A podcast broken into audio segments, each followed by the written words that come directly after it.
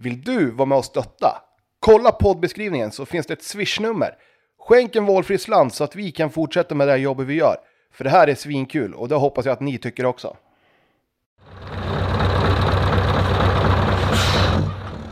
Stolt sponsor till Rallypodden, Too Fast For You Transport AB.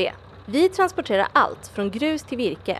Behöver du något transporterat i Östergötland? Tveka inte att kontakta oss. Too Fast For You. Vi levererar allt och jävligt snabbt.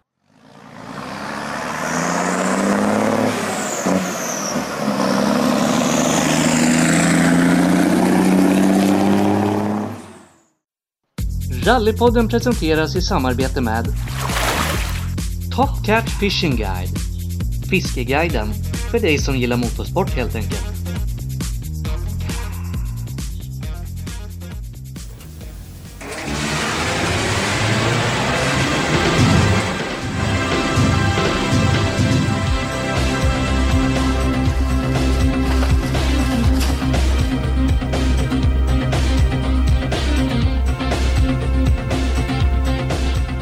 Rallypodden är tillbaka och idag har vi en riktigt intressant gäst som nog många i rally-Sverige och även gemene man i Sverige vet vem det är. Och det handlar om våran egen rallyexpert Jonas Kruse. Välkommen till Rallypodden! Tack så mycket, vilken introduktion. Ja men exakt. Man måste, måste ju smöra lite här i början i alla fall. Nej, det behövs inte, men eh, det låter bra. Ja, nej, men det är ju kul att jag får sitta på den här sidan och intervjua dig. Annars brukar det ju vara tvärtom, att du, du brukar få intervjua eller vara den som snackar om rally. Ja, men så har det ju blivit. Eh, jag har ju fått möjligheten att jobba på, på SVT där sedan, det är väl ungefär 20 år tillbaka. Och det var väl då jag trodde att jag skulle sluta första gången ungefär med rally som jag fick möjlighet att, att jobba på SVT. Och det har varit fantastiskt kul att få fått vara så nära sporten, fått uppleva så många saker eh, och lära sig det jobbet också. Och det är som du säger där i början, där alltså det, tv har en fantastisk genomslagskraft. Alltså, eh, jag, jag, känner väl att folk känner igen mig som du säger, och, men man blir förvånad att, att det är så många och så mycket olika människor i olika åldrar som känner till mig och, och följer och tittar på rally. Det är jättekul. Det, det, kan jag tänka mig och som sagt, du har ju gjort det med en succé så fort du, framförallt du och Maria och Stefan där har ju haft ett bra samarbete över, över en längre tid som du säger. Och blivit experterna i, i svensk rallysport och fått ut det till, till den stora, stora massan också. Om man ser SM-veckorna. Rally ligger högst upp i, i tittarsiffrorna där och allting. Ja, men det är för kul, kul att få visa att rally verkligen är populärt och på något sätt ja, folksport. Navet i motorsporten har ju rally, tycker jag, varit i, i, i många år. Och du nämnde Stefan, jag tänker du menar nog Stefan Klemets. Vi jobbar ju tillsammans i början, men de senaste åren så har det varit eh, Maria Wallberg med ett otroligt intresse och engagemang som ja, få har tillsammans med Johan Ejeborg som är eh, har en, en, stor grundkunskap inom motorsporten och har varit till och med projektledare på SVT eh, och, och, brinner verkligen för motorsporten. Så de här två har gjort ett fantastiskt jobb på SVT och inom SVT för att, och för att få ut motorsporten, framförallt rallyn. Då. Ja, vi kommer komma in lite på det här lite senare i podden också, men riktigt kul att få, få ha med dig, för du har ju en gedigen tävlingskarriär bakom dig också. Hur kom du in i rallysporten från, från första början? Ja, det är väl som många andra då att jag hade föräldrar som var intresserade av pappa då förstås som eh, drev bilverkstad hemma i Grums och körde rally eh, när jag växte upp. Och det började ju, jag, eh, jag är född då runt den 12 februari där, eller rättare sagt exakt den 12 februari. Inte runt den, eh, men runt det datumet. Det var dit jag ville komma, gå i Svenska rallyt. Så att det började ju redan där när, när mamma låg på BB och, och, jag tittade ut där. Då, då stod ju farsan på, på nålar där för han ville ju iväg på rallyt då. Det var ju dålig planering av dem att pricka in just den helgen. Otroligt dåligt. Men på senare år har det varit väldigt kul faktiskt att kunna fylla år samtidigt vara med där under Svenska rallyt. Så, så började det. Och Pappa gav sig med att köra rallybil där eh, när jag var liten. Du vet, svårt med pengar, barn, familj och så. så att, eh, men innan han gav sig där så, så lovade han mig att eh, när du blir nog stor, då ska du få åka kartläsare, sa han. Och det kommer jag ihåg. och det måste ju ändå ha varit en liten sporre där redan på barnsbenen. Jag ska få åka åka kartläsare när jag fyllde 15.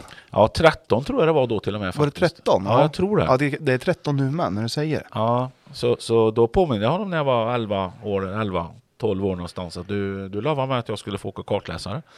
Och, och så blev det ju då. Han byggde ju då en Amazon eh, som eh, jag åkte med där i, ja tills jag blev 18 helt enkelt. Men det måste ju varit kul att få åkt med, med farsgubben och, och lära sig att eh, åka rally över, överlag. Hade ni varit ute och tittat mycket på rally under den tiden han inte åkte? Ja men det var vi. Vi var ju bland annat Svenska rallyt var vi på i alla år liksom med, med farsan körde ju några, några år där och eh, ja, vi var ju intresserade, genuint intresserade i familjen av rally och det började ju ganska tidigt för eh, jag kommer ihåg, nu vet jag inte vilket år det var, men Björn Waldegård körde i alla fall Porsche eh, och man körde då på travbanan. Körde ju runt, runt där inne i Karlstad och jag var ju helt galen naturligtvis förstår jag. Så, så morsan eh, Ja, fick eh, hålla mig stenhårt där för jag skulle ju se och springa till alla. Men jag lyckades slita lös mig och fram till Björn Valdegård förstås. Och han vevade ner rutan och pratade med mig där och det stod en fotograf från Aftonbladet där som tog kort på mig och så. Då hade jag tydligen sagt till han att när jag blir stor då ska jag också köra rallybil och så ska jag köra ifrån dig. så lagom kaxig från början sådär. Ja, Men det, det är ju imponerande. Har, har du och Björn pratat om det här på äldre dagar eller? Ja, jag tror faktiskt att vi tog upp det där någon gång. Eh, och jag förstår ju att Björn Waldegård var min idol. Dels för en fantastisk chaufför men också så ödmjuk och trevlig person som han var. Så vi tog upp det där någon gång och jag, jag kommer inte ihåg om han kom ihåg det men vi, vi har pratat om det i alla fall, det vet jag. Ja, kul, alltså en kul story. vad, sa, vad sa din mor? Hon var kanske inte lika imponerad över att det kommer ända fram dit. Nej, hon var ju inte det och, och du vet, det var, ju, det var ju hur mycket folk som helst och det är klart att en sån här liten knatte, ni vet alla som har ett barn, den försvinner ju i folkmängden och morsan helt galen och förstås såg mig inte, visste inte vart jag var men ja, fick ju se mig vid Waldegårds bil där då. Så att, eh, nej, hon var inte så impad då. Nej, kan jag förstå. Ja, men kul, kul bakgrundsstory där och som sagt, när du väl fyllde 18 då, hur blev det då? Med, var det tanken att du skulle köra då direkt eller hade du någon plan på att fortsätta åka kartläsare eller? Nej, det var inte alls det. Planen var ju att köra och jag fick ta över den här bilen då efter farsan när jag fyllde 18 år. Så eh, det som var bra var att jag hade skaffat mig en bra känsla för hur det skulle kännas att köra rallybil. Eh, för, för pappa var duktig att köra bil. Han, han hade något längre och man hade satsat hårdare på det där. Och han hade dessutom något som inte jag har. Han var duktig att skruva på bilar dessutom. Så att han hade den förståelsen också ihop med att han var bra chaufför. Så han hade något längre om han verkligen hade satsat hårt på det. Men dels var det mitt fel som, som kom till världen då och pengar och sådär. Eh, och sen började han ju satsa och hjälpa mig istället. Eh, så ja, jag inledde karriären i Amazonen. Men det måste ju ändå vara skönt att ha en, en far som kan skruva för jag har ju också en, far som är riktigt duktig på att skruva men jag, jag har ju inte fått den talangen överhuvudtaget. Hur är det med dig? Har du? Rätt dålig faktiskt. Ganska mycket tummen mitt i handen måste jag nog säga. Eh, och det blev väl lite hans fel. Jag är inte helt värdelös egentligen. jag. Och jag, jag har på, under åren lärt mig och förstått mycket hur, ja, hur inställning på bilar fungerar och, och sådär. Men, så, så, men nej, jag är inte bra att skruva på bilar. Nej, du, det, det, det tror jag ibland, ibland faller ju. Alltså där slutar ju mångas rallykarriär för, för att man köper en bil och sen så fort den börjar strula lite och man känner att ja, men jag kan inte skruva. Alltså. Och då tar det stopp där för att man kanske inte har den här hjälpen att få. Nej. Då är det ju perfekt att ha en förälder som hjälper en och, och håller igång bilen. Ja, de, de gjorde verkligen det, både mamma och pappa. Det morsan på sitt sätt genom att alltid finnas där, alltid vara hemma, alltid ha ordning på saker och ting sådär. Och, och vi var borta jämt och med rally. Och under den tiden där, eh, vi började med köra med Amazonen. Jag sa att det var en fördel att veta hur man skulle köra. Men jag trodde också att jag var världsmästare. Så, så jag gjorde en del krascher och gjorde en kometkarriär där, eh, där jag fick eh, A-förarlicens jag tror fortfarande att det är något slags rekord där. Jag tror jag var 18 år och 6 månader när jag fick min A-förarlicens. Det gick ju hur bra som helst, hur fort som helst. Men jag var vid sidan av vägen ibland och jag var lite vild. Och det är klart med att bli avförare så tidigt och köra mot dem som pappa hade kört emot. Eh, Mats Jonsson, eh, eh Biffen, ja, alla de här stora. Så kommer jag där och då trodde jag var världsmästare. Så, så där fick jag mig en knäck, så det var ju en, en nackdel då att ha den bra bakgrunden som pappa gav mig där med att åka med. Jag trodde jag var världsmästare. Ja, det, det kan ju vara lite jobbigt när man väl får, får det här motståndet man kanske inte har sprungit på i, i C och B Nej. under, under tiden. Men jag säger, hur länge levde den där Amazonen då, när du tog av den? Ja, den, den levde ju inte fram till att bli avförare tror jag om jag kommer ihåg rätt. Utan eh, den tog slut på en hemmatävling. Eh, det gick ju alldeles hemikring där jag bor då, i Grums. Och, och, ni som har varit ute på Svenska rallyt och är värmlänningar eller kanske inte ens värmlänningar. Ni vet ju att mycket av Svenska rallyt-sträckorna gick där i Värmskog, Borvik. Eh, på den tiden. Och de sträckorna skulle vi köra nu. Det var ett hemmarally. Eh, och jag trodde ju då förstås att jag var världsmästare. Så första och andra sträckan gick hur bra som helst. Jag var någon sekund efter Mats Jonsson i sin uh, Ascona tror jag han åkte då. Så sa farsan till mig, nu får du lugna ner dig för det här kommer aldrig att gå. Sa han, ja, ja, ja, det vet inte du. För jag kunde ju naturligtvis alltihopa. Så då, lyck då lyckades jag rulla den bilen framlänges tyvärr över ett krön. Det, han slog i bött precis innan vi gick upp på krönet och så jag rullade framlänges och landade på taket. Och uppe på skylten in till LM Ericsson-gården. Alltså ni vet Lars Magnus Eriksson heter han väl, alltså uppfinnaren, grundaren till Ericsson. Så den skylten rullade över och där tog den bilen slut. Och det var faktiskt ett, ett, ett bryskt, ett jobbigt, ett tufft uppvaknande. Där, eh, där och då, för det, det, var, det var en tuff, en hård rullning var det. Men det är ju ändå lite, vad ska man säga, lite lite coolt att ha rullat över Ericsson-grundarens skylt. ja, det känns inte så coolt just då, men jag tänker vi kan koppla ihop det här lite senare snart, just det här om ni kommer ihåg det här med LM Ericsson-gården. Så eh, vi kanske koppla ihop det på ett bra sätt lite senare. Jag tror du vet vad jag tänker på. Jag tror, jag, tror det kommer här senare, mot, när vi närmar oss, när det börjar bli riktigt stort med rally för dig. Men jag tänker som kartläsare då, vem hade du med dig där? Jag tänker, det låter ju inte som din far åkte med i alla fall. Nej, han åkte med en eller två tävlingar och det funkar inte alls för han, han satt ju och bromsade mig hela tiden och var livrädd att åka med så att vi blev ju världens ovänner där naturligtvis. Eh, så så det, jag tror det var en eller två tävlingar, sen insåg jag att det här gick inte. Så jag hade många kompisar med mig som, som åkte med mig där. Eh, som, eh, var duktiga naturligtvis och, och bra. Och så det, var, det var på kompisnivå som vi tog in eh, kartläsare då på den tiden. Jätteroligt. Det var ju lite enklare då också, för nu var fortfarande onotat och, och man hade, hade kul och, och kunde ta med ungefär vem som helst, bara man fick den där kursen. Ja men så var det ju. Så var det ju. Och, eh, mindre tävlingar också. Ni vet sådana här, äh, vad heter det, RS-tävlingar heter det väl då för tiden. Man åkte mellan tunnor och start och mål på samma ställe, en vändning och tillbaka. Blandat med vanliga riktiga sträckor om man säger så. så att det där var ju skitkul. Men där hade ju kartläsaren ett jobb i alla fall och se till att man åkte på rätt sidan äh, tunnan. Och, och det var ju ibland lite krångligt det där och nästan hitta rätt på de där äh, specialproven. Så att visst, det, det, det krävdes ju sin, sin man då också. Ja, för det, ett minne jag har, för Norrköping brukade alltid arrangera något som heter Vikingarundan och det gick ju runt massa sådana här tunnor. Alltså när man var och tittade, ibland blev man ju helt... Vissa åkte två varv samma och vissa missade och åkte ett varv. Så. Ja. Det, var, det var ju lika mycket viktigt att hålla reda på hur många varv man skulle åka runt de här tunnorna eller på vilken sida. Ja. Och sen som du säger, stann, skulle man tillbaka och stanna i den här kongården. Ja, exakt, exakt. Och det gick ju alltid för fort och var precis på, på gärdsgården att man fick stopp där. Helt fel tänk, men så var det ju. Och det är klart att det gick på industriområden och kanske liksom in höger där och så vände där bort ut tillbaka och sen åt andra hållet. Alltså, så det var ju lite rörigt men det som var bra nu när jag, när jag tänker efter och sitter här det var ju att vi tog ju verkligen rallyt till publiken. Ut på industriområden, inne i städerna många gånger och det där kanske vi skulle återuppliva igen om det nu går med eh, dagens regler och allt det där. Men för det, det är ju rätt fränt egentligen. Ja, men jag tror, alltså jag tror ändå att det skulle gå att göra. Det är väl det att man ska komma åt mark och, och områden att vara på. Det är väl det som kan bli lite klurigt med, med allt med tätbebyggt område och sånt heter just nu. Ja, men fränt var det ju och handbroms och grejer där och den funkar ju ibland och ibland inte och, och ni vet.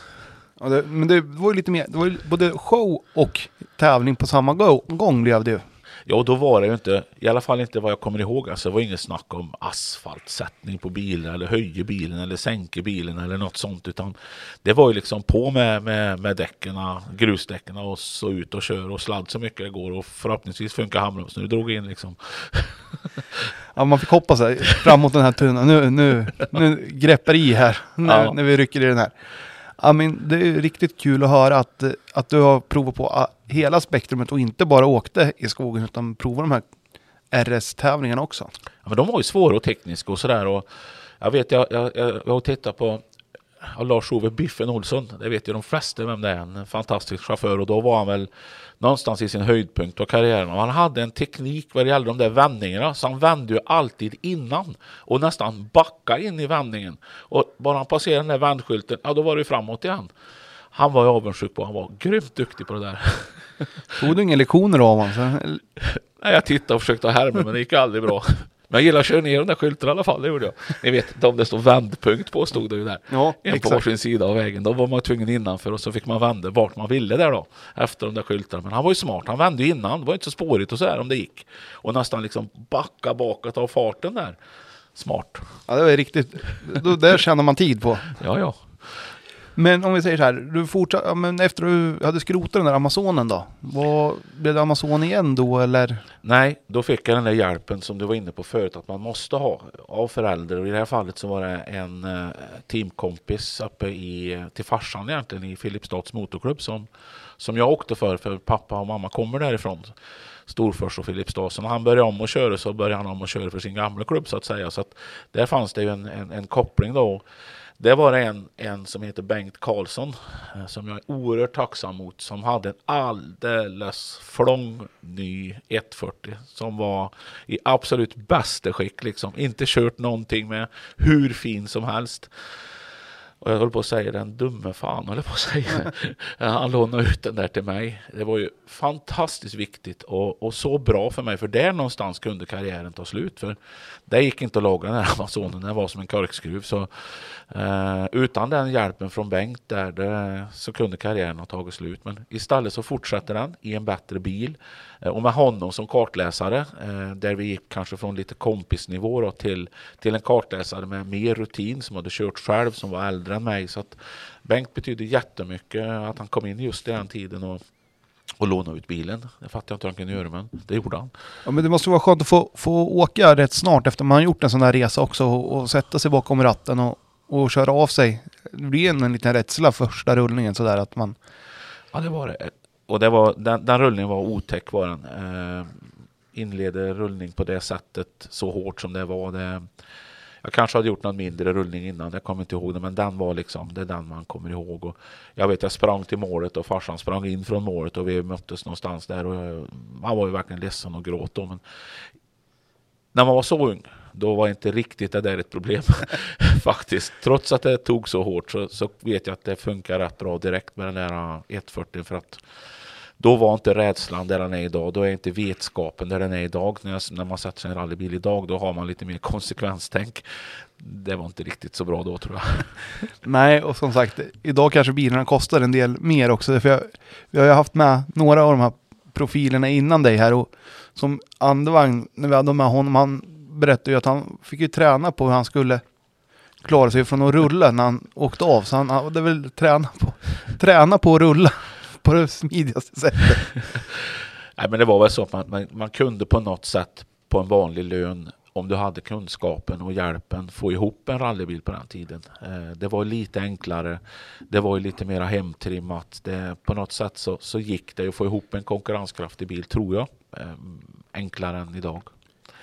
Och det är ju skönt att det, alltså det finns ju, alltså Grupp E och det finns ju idag. Men det, det var ju mer potenta bilar man kunde åka förr i tiden för, för kaffepengar om man säger. Ja, men lite så. Jag menar en, en ja, som Volvo i mitt fall då, som jag har mest erfarenhet av. Jag menar trimmen en Volvo, eh, en 240 som jag senare kom in på där. Så det. De är ju bra från början liksom. Det krävs inte så otroligt mycket. Och samma med Skånan som var jättepopulär då på den tiden. Så det var ju ganska enkla bilar. Du behöver inte göra så otroligt mycket med dem egentligen. Vilket år var det du alltså vi har ju, var det 80, 80 på 80-talet någon gång du körde igång karriären va? Ja men det måste det väl bli. Du, du, du har ju studieskulder antar jag för du jobbar på skola så Ja. du måste kunna räkna. Jag, jag var 18 år och så är jag född 66 så att du får lägga på 18 år på det här då. Ja men då borde det ha varit Eh, 84 eller något. Ja, 83-84 det var det nog. Ska jag kunna tänka mig. Ja ja. men det måste ändå ha varit en- chans, skön känsla att få fått med Bengt där och, och kanske få, få lite mer rutin på, på kartläsarbiten också.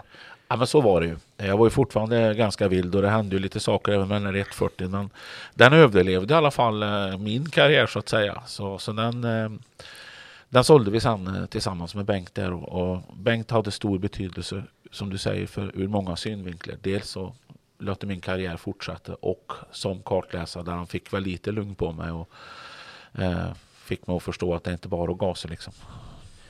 Och det kan kanske vara rätt viktigt. Alltså det är kul att göra med kompisarna men det är ju ändå viktigt att få, få den andra sidan också. Att man måste veta sina begränsningar. För, Ja, för som sagt, det är inte så kul att ligga där i garage och, och skruva dag in och dag ut för att man har trasiga bilar heller. Nej, det är ju inte det. Och återigen då, hade inte pappa varit med där, för det hände ju grejer med 140 också där, men in, inte så brutala grejer som, som med, med Amazonen och rulla framlänges där. Det var ju naturligtvis jätteotrevligt, men det hände ju grejer med den också. Och återigen, utan hans arbete, hans tålamod, hans tid som han la på mig då, så hade jag aldrig eh, suttit här idag och haft den här karriären bakom mig. Nej, och vad var tanken då när ni sålde 140 där? Och vi vet ju att du, du åkte ju fort. Är det någon, någon tävling du kommer ihåg specifikt där med, med 140 som du kände? Nej, ja, det, det är för länge sedan. Det har vaga minnen ifrån det. Jag vet att det gick ganska bra i alla fall. Men jag tror att det tog bättre fart när vi började med 240 sen. Och, ja, bara för att backa tillbaka lite här det här med pappa, att han hjälpte mig så mycket och mamma. Det var ju också att jag spelade hockey då. Så att vi gjorde ju en deal att eh, eh, vi vill att du fortsätter att spela hockey för de var jätteintresserade av att, att följa mig där. De åkte på varenda match, alltså hemma som borta, halva Sverige, hela Värmland. Eh, och, och, då var ju dealen att jag hjälper dig med bilen. Du får hjälpa till eh, när du kan. Du, det är inte, var inte bara silversked liksom, utan du får vara med och hjälpa till. Eh, men jag gör grovjobbet om du fortsätter att spela hockey för vi tycker det är kul att åka och titta på dig.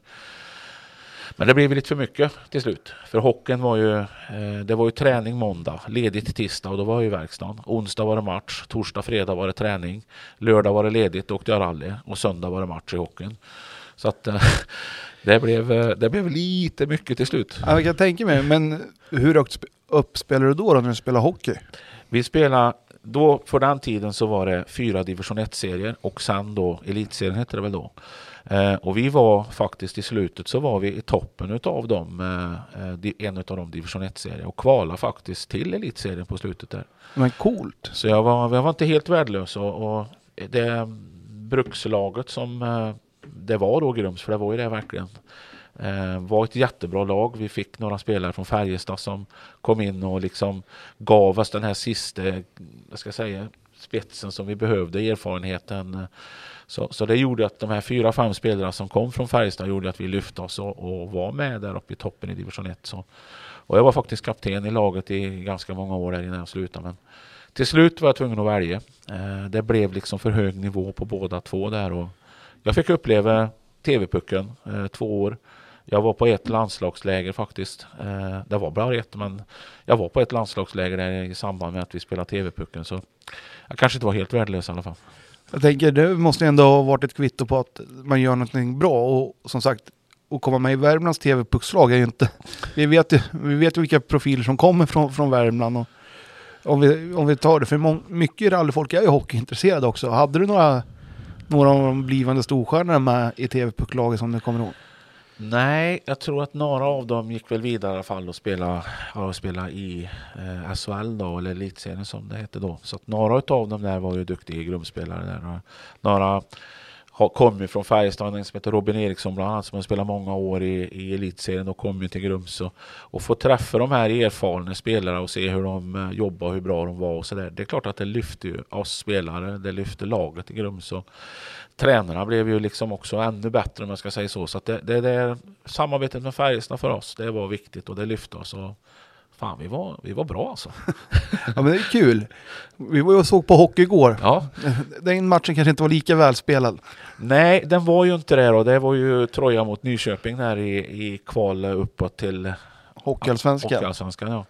Eh, nej, det var ingen bra match. Inte välspelad, hafsig, eh, dåligt tempo tyckte vi det var. Det var mer att åka och smälla på varandra och så, men eh, Ja, vad kul att se Emil Ekholm som är Håkan Ekholm som har varit kartläsare till mig bland annat. Vi har varit kompisar i jättemånga år. Hans son spelar i Troja så det var kul att få se honom nu.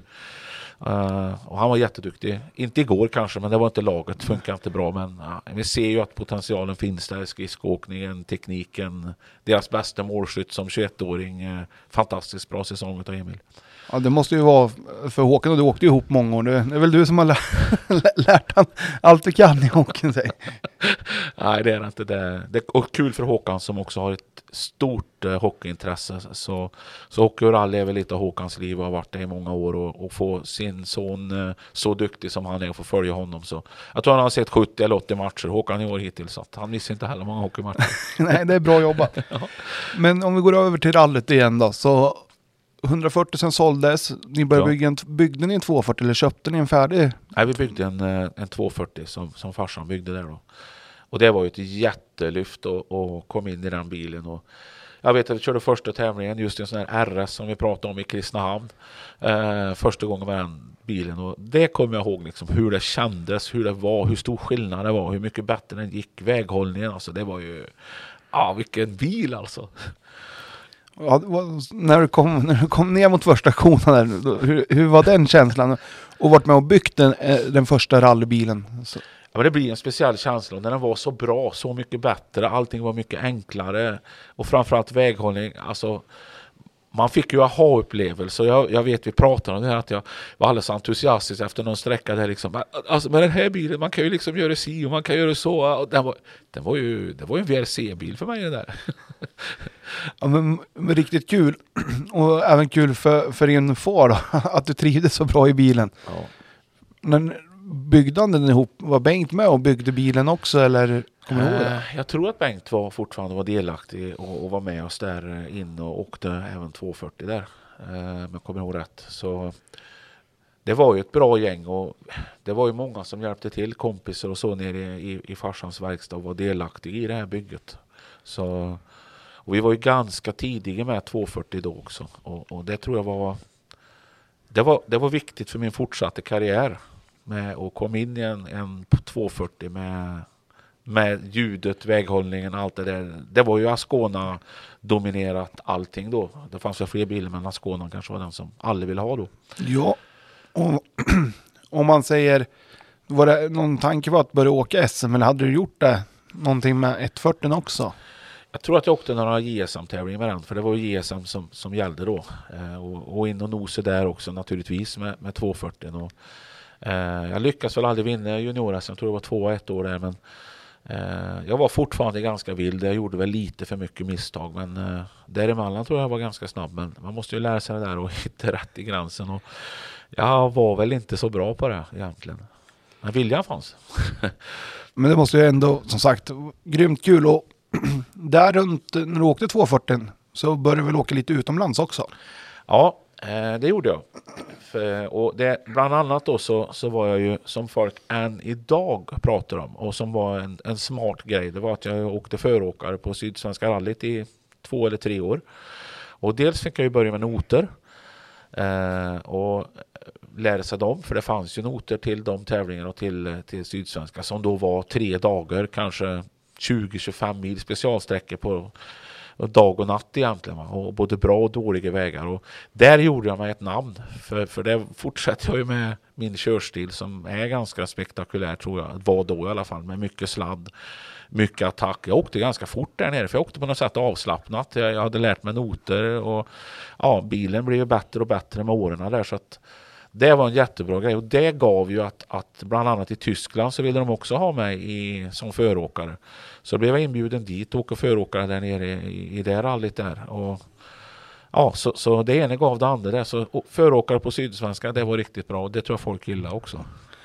Ja, och det är ju inte alla, alltså det är, det är ju ett bra skyltfönster att synas i. Även fast man inte är med i tävlingen. Utan alla de bästa var ju på Sydsvenska och åkte. Och få komma först, då är det ju, man visar ju upp sitt namn och sin, sin reklam på bilen också. Att den här Värmlands, Värmlandspojken, han, han är att räkna med sen han ska börja åka här lite, lite högre upp sen. Ja men så var det ju och, det som du säger eh, Sydsvenska var ju populärt och det är väl det än men då var det väl ännu större tror jag. Ännu mer folk ute och, och då var ju de bästa förare även lite mer utländska förare som, som var inne och, och tävlade. Och jag kom ju kanske fem minuter före alla så all publik var ju ute och jag gjorde mig verkligen ett namn där nere och, och blev nog kanske nästan större där än hemma tror jag. Eh, för sen fortsätter man ju alltid åka där nere. Dels kanske tre år som föråkare eller vad det nu var. Och sen börjar ju alltid säsongen där nere med, med grustävlingarna.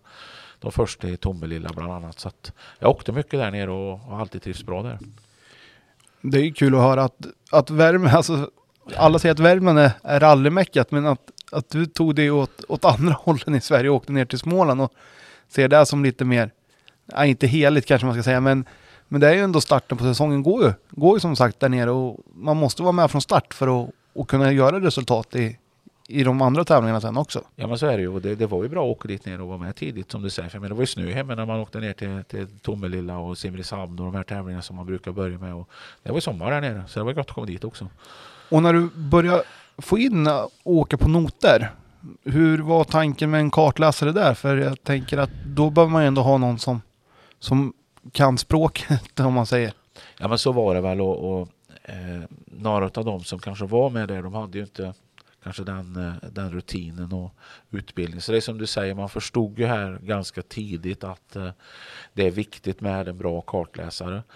Eh, där kom ju Anders Davidsson in i under under 240-tiden då som hade mycket rutin. dock med bland annat Thomas Rådström där i, i, några år och åkt mycket noter. Så han kom ju verkligen in och, och vad ska jag säga, styrde upp oss och gav mig den rutinen och den, eh, det jag verkligen behövde då. För på slutet på 240-tiden så, så lyckades jag ju till slut att vinna SM. Jag hade ju gett mig F på det, att jag skulle göra det. Eh, och det var dumt i efterhand för det tog lite för många år. Jag skulle ha bytt bil tidigare egentligen där men jag lyckades ju till slut vinna SM och mycket tack vare Anders Davidsson som du är inne på där och kartläsare och att jag började med noter ganska tidigt med Sydsvenska. Jag, jag började få betalt för, för alla tävlingar, och rutinen och jag började komma i fas och gjorde inte så många misstag där på, på slutet. Nej, och eh, det är lite komiskt där.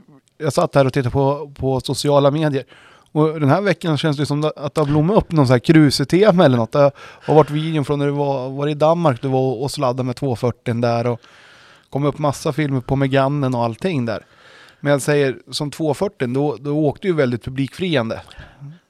Och fick du in samarbetspartners på det här också? Därför jag tänker, det är ju en, en stor kostnad att åka mycket tävlingar.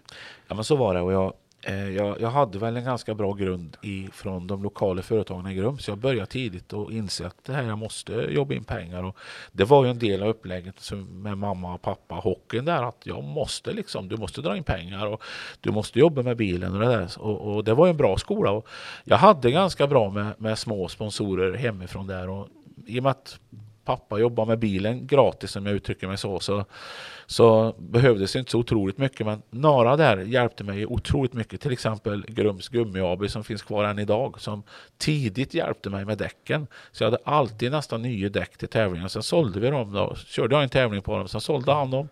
Eh, köpte nya till mig och så höll vi på. Så att det här var viktigt med samarbetspartner och jag, jag skötte nog det där ganska bra. Han åkte med mig någon tävling, han eh, Hasse som han heter där på, på Grumsgummi. Så jag tror jag skötte det bra. Jag tror jag fick in pengar ganska bra.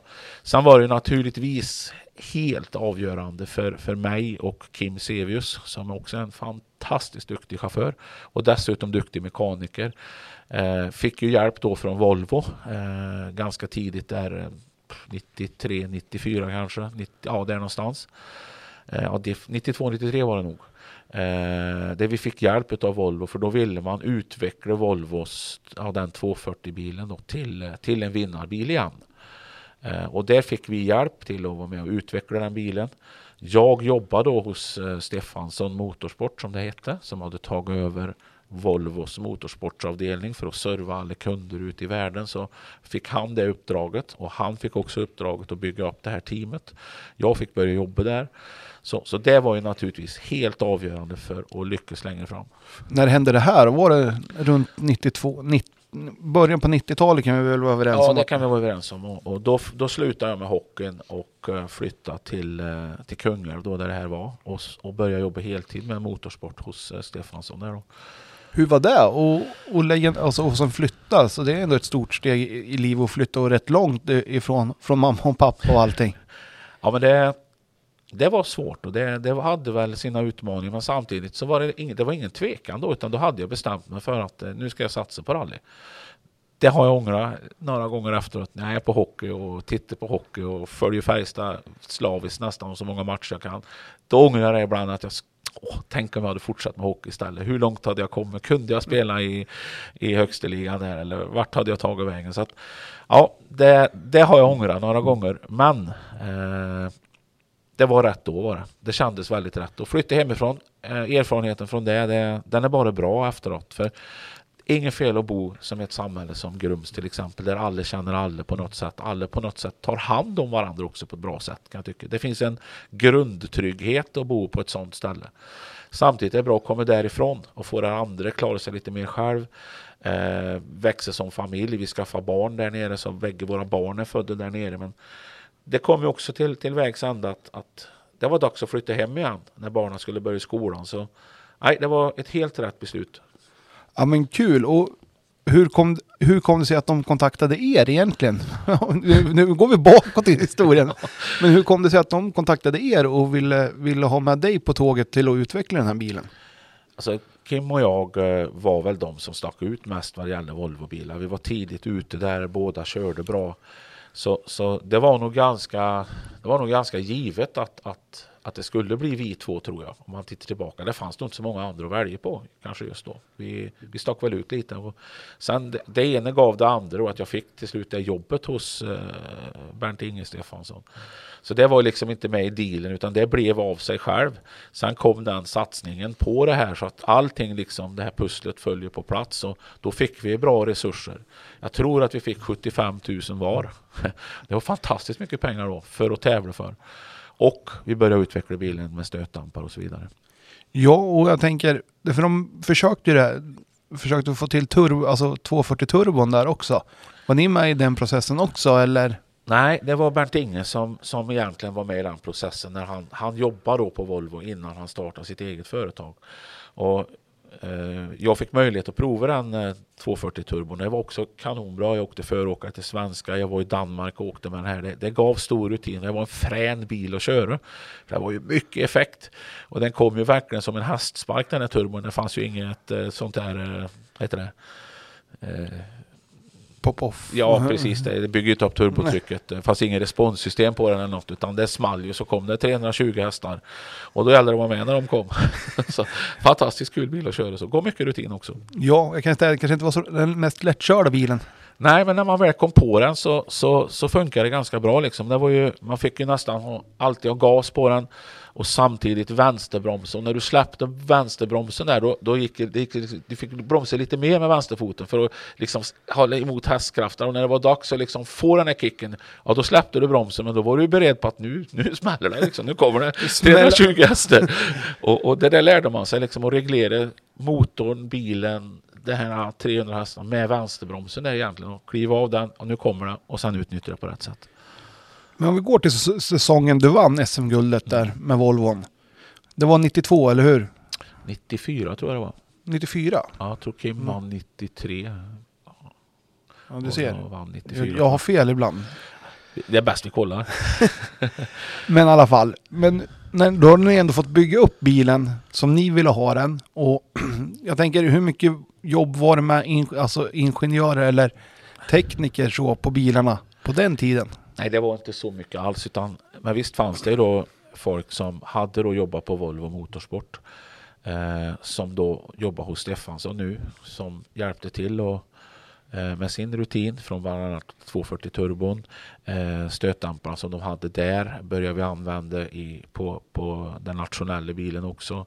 Eh, modifiera med, med fjädrar och sådär. Byggde motorer själva, försökte utveckla dem. Så att, det, det, var mycket duktigt folk där som på, hos Stefansson som bidrog mycket där. Pappa var också med där och jobbade till exempel. Eh, så han var ju också fortfarande med och hjälpte till. Bröderna Hackala, Matti och Olli till exempel, för att nämna några, där var ju fantastiskt duktiga och hade då som sagt var mycket rutin från, från Volvo-tiden. Men flyttade han också ner till Kungälv, pappa din, eller var han, bodde han kvar i Grums? Han bodde kvar i Grums och så bodde han i verkstaden. Han var där och jobbade hemma hos mig då. Så han, eh, ja, han har varit med nästan hela karriären. men det måste ändå varit riktigt, riktigt skönt för dig också. Då tappar du inte den där närheten ändå till pappa. Nej men så var det ju. Det är klart man måste omge sig med människor som man är trygg med också. Eh, klart man är trygg med sin pappa och sina föräldrar eh, som är med och alltid stöttar en. Och jag tänker när ni kom in i teamet här och det blev lite mer, mer seriöst och, och så och, och få åka i ett fabriksteam nästan då, som det nästan blev. Och samarbetspartnerserna ni hade då, vad var, var din morot till dem alltså för att de skulle hjälpa dig? Alltså det, det var en svår fråga. Det, vi, vi fick ju börja naturligtvis att jobba mera, som du säger, mera seriöst. Vi var ju på, åkte runt med en, en, en, en tour i Sverige eh, med lastbil som jag lyckades köra sönder en gång.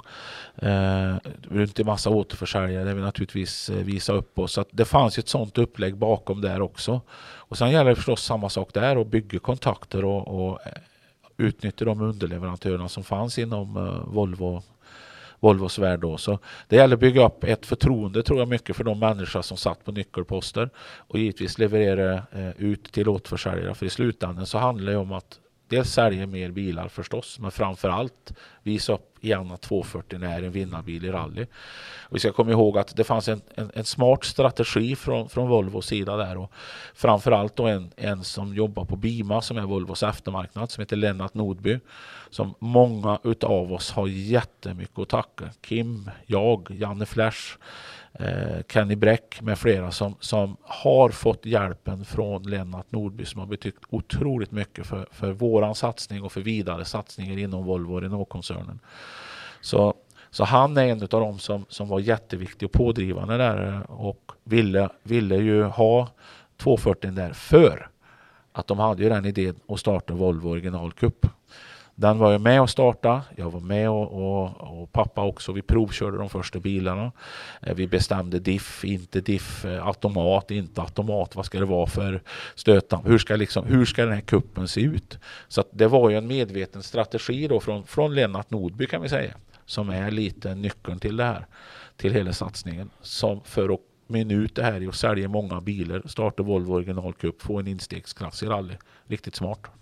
Det var riktigt, riktigt kloka, klo, klokt tänk och hjälpa. Det var ju mycket Värmlandsprofiler där du nämnde, även fast det inte bara var rallyprofiler. Utan Kenny och, och Flashen också.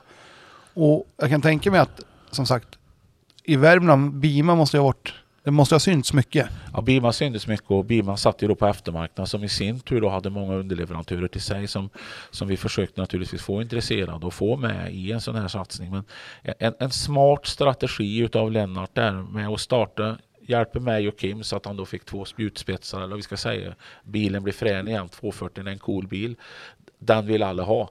Men du kanske inte har råd att börja med en sån bil. Starta med Volvo Original Cup få en instegsklass i rally och ganska kul. Och det blev ju en supersuccé alltihopa det där naturligtvis. Ja men så är det ju och det måste vi lyfta lite för det, den lever ju kvar än idag, Volvo Original Cup och fått vara med och starta den måste ju vara en ära för det och kunna klappa sig lite på bröstet för. För det är ju faktiskt den stora instegsklassen fortfarande i svensk rallysport. Ja men det är ju så, så att vi, vi var ju med och byggde de två första bilarna där och pappa och jag åkte bland annat tidigt föråkare i Saparallyt tror jag det var. Eh, då, då åkte han en automat. Bara för att prova det. Eh, jag hade en, en manuell bil då och vi, där någonstans liksom börjar vi och verkligen och sätta hela reglementet och provkör vilka stötdampare ska det vara och som jag sa, ska vi ha diff? Gick det att köra utan diff? Det var också en jättefråga. Va?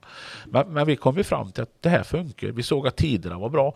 Jag visste ju ungefär hur fort jag åkte då, för då var jag lite på toppen av 240-karriären där så att jag visste ju ungefär hur fort jag skulle åka och vi fick ju då ett bra kvitto på hur fort går de här bilarna? Är det kul och så vidare. Så att, är spännande och roligt att få vara med och, och göra det här där, eh, Karl-Erik Johansson också var en, en, viktig del i det och var ju Mr Volvo Original Cup i många år där. Så Karl-Erik ihop med Lennart eh, har vi jättemycket att tacka för inom Volvo-sfären. Och det kan ju vara lite kul för, för de som nu propsar på att man skulle ha diff. Vad, vad kom ni fram till eh, när ni provkörde där med och utan diff? Alltså det, det, vi kom ju fram till att, att det funkar. Det går bra. Det går mycket bättre än man tror. Det går framförallt fortare än vad vi trodde. Och det var roligt. Eh, jag kom ju då från, från liksom värsta 240 ändå, men jag tyckte det här var kul ändå. Eh, sen sen visade det sig att det här var ju rätt för det går ju att åka väldigt fort utan diff. Och de som åker Volvo Original Cup nu och har gjort det några år, alltså vilka fantomer det är.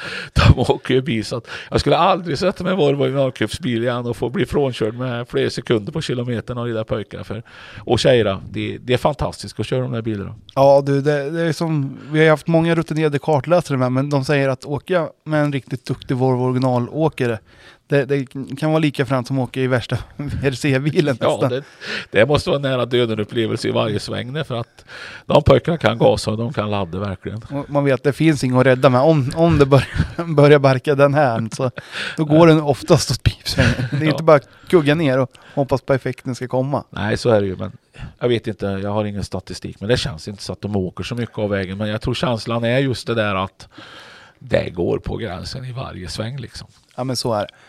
Och fränt att få, få lite bakgrund till hur, hur kuppen startade och, och hur den kom igång. För som sagt, den är levande än idag och det, det ska vi tacka, tacka Volvo för att de gjorde den här. Alltså höra bakgrunden till hur den kom till. Ja. Nej, men det, det, det är några få människor där som har gjort väldigt mycket för, för motorsporten som man kanske inte känner till och tänker på. Jag sitter och tänker så jag inte glömmer någon här. Det är också farligt det där när man lyfter några, att man glömmer några. Men jag får hoppas att jag inte glömmer någon. Ja, då får vi be om ursäkt i förhand. Ja. Så, här. Nej, men och jag tänker, du fick ditt SM-guld där med, med Volvo. Kommer, vad är den starkaste minnet från den säsongen? När ni, när ni lyckades ta SM-guldet. Kim tog det innan dig som du säger.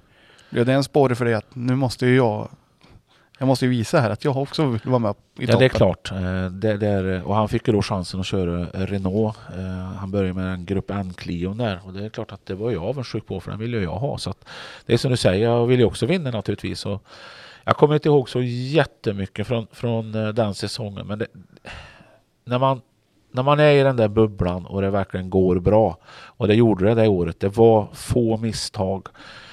Bil, däck, allting funkar otroligt bra. Något som störde mig det var att man påstod att man lottade ut startordningen. Jag ska inte nämna några namn, men det var någon som, som bestämde startordningen. Av en otroligt konstig anledning så fick jag startnummer ett de tre sista tävlingarna. Jag har lite svårt att tro att det där var lottat och jag blev lite störd på det där. att Hur kan det vara möjligt att jag har startnummer ett igen? Men det sporrar mig och det spelar ingen roll då för, för då, då gick allting bra ändå. Lösgruset, eh, det spelar ingen roll för jag, jag var med där ändå och var snabbast liksom. Så att det var min säsong. Ja, det måste ju ändå vara skönt att kunna knäppa den här som lottade startlistan på näsan lite. Ja, det känns ju så. Eh, jag, jag, jag kommer inte ihåg om det var två eller tre tävlingar, men det var, jag tror det var tre och jag tänkte det kan inte vara möjligt. Jag kan inte ha sån otur. Lotten kan inte falla på att jag får startnummer ett, men det sporrar mig. Och, och jag hade ju den rätte turen. Men och det var näst sista, eller sista sträckan tror jag på SM-finalen. Så eh, gjorde jag det klassiska misstaget. Jag åkte för fort över målskyltarna, slappnade av lite grann. Eh, någon, någon kombination av det där klassiska, du vet, eh, slappnar av i målskyltarna eller lite för fort, eller en kombination som sagt. Och jag drog i bakskärmen i ett träd så jag tänkte det, det, det måste vara borta allting där bak. Men den träffade perfekt, gjorde den. Längst bak. Eh, hela bilen var ju sned bak, men det påverkar inte hjulen, det påverkar inte väghållningen eller någonting. Eh, utan jag tog mig mål på sträckan efter och var snabb där. Så att, jag hade den där turen, allting gick med mig. Eh, det var en sån säsong och få uppleva sådana säsonger, det är det bästa som finns med rally naturligtvis. Ja, när det studsar, alltså då kan man säga att det studsar rätt. Ja men så är det, du måste ha lite tur ibland, eller hur? Ja men så är det ju och det är ju där. Men tur det är ju något man, man förtjänar också. Så- Eller som Ingmar Stenmark brukar säga. Ju mer jag tränar ju mer tur har jag. Ja men det är lite så faktiskt och det, det, det har han ju jätterätt i. Tur förtjänar man. man. Man får jobba hårt, man, eh, man måste vara ihärdig, man måste förbereda sig ordentligt och varenda liten grej till slut blir viktigt. Eller också är det den du stupar på. Så till slut om du ska vinna ett SM i hård konkurrens, ja men då måste allting sitta där. Och som du säger, turen måste man ha just då för den, den har man förtjänat. Men vilka var de största konkurrenterna då? Kommer du ihåg det? Vilka Ja, du alltså på Volvo-sidan eh, Eh, då var det väl Mats Karlsson eh, bland annat. Ni kommer ihåg eh, vit 240 med Castrol-reklam och lite små såna dutter på. Skitfrän, snygg bil. Kent Karlsson åkte ju Kim förstås. Alltså då, jag vet, jag läste någon startlista på Saparallet som jag lyckas vinna som junior. Det här var lite tidigare. Jag satt och läste den startlistan häromdagen. Alltså, det var säkert 25-30 stycken som kunde verkligen vinna den tävlingen. Gjorde du ett litet misstag, en sladd eller något, jag menar då var du 10-12 på sträckan. Va?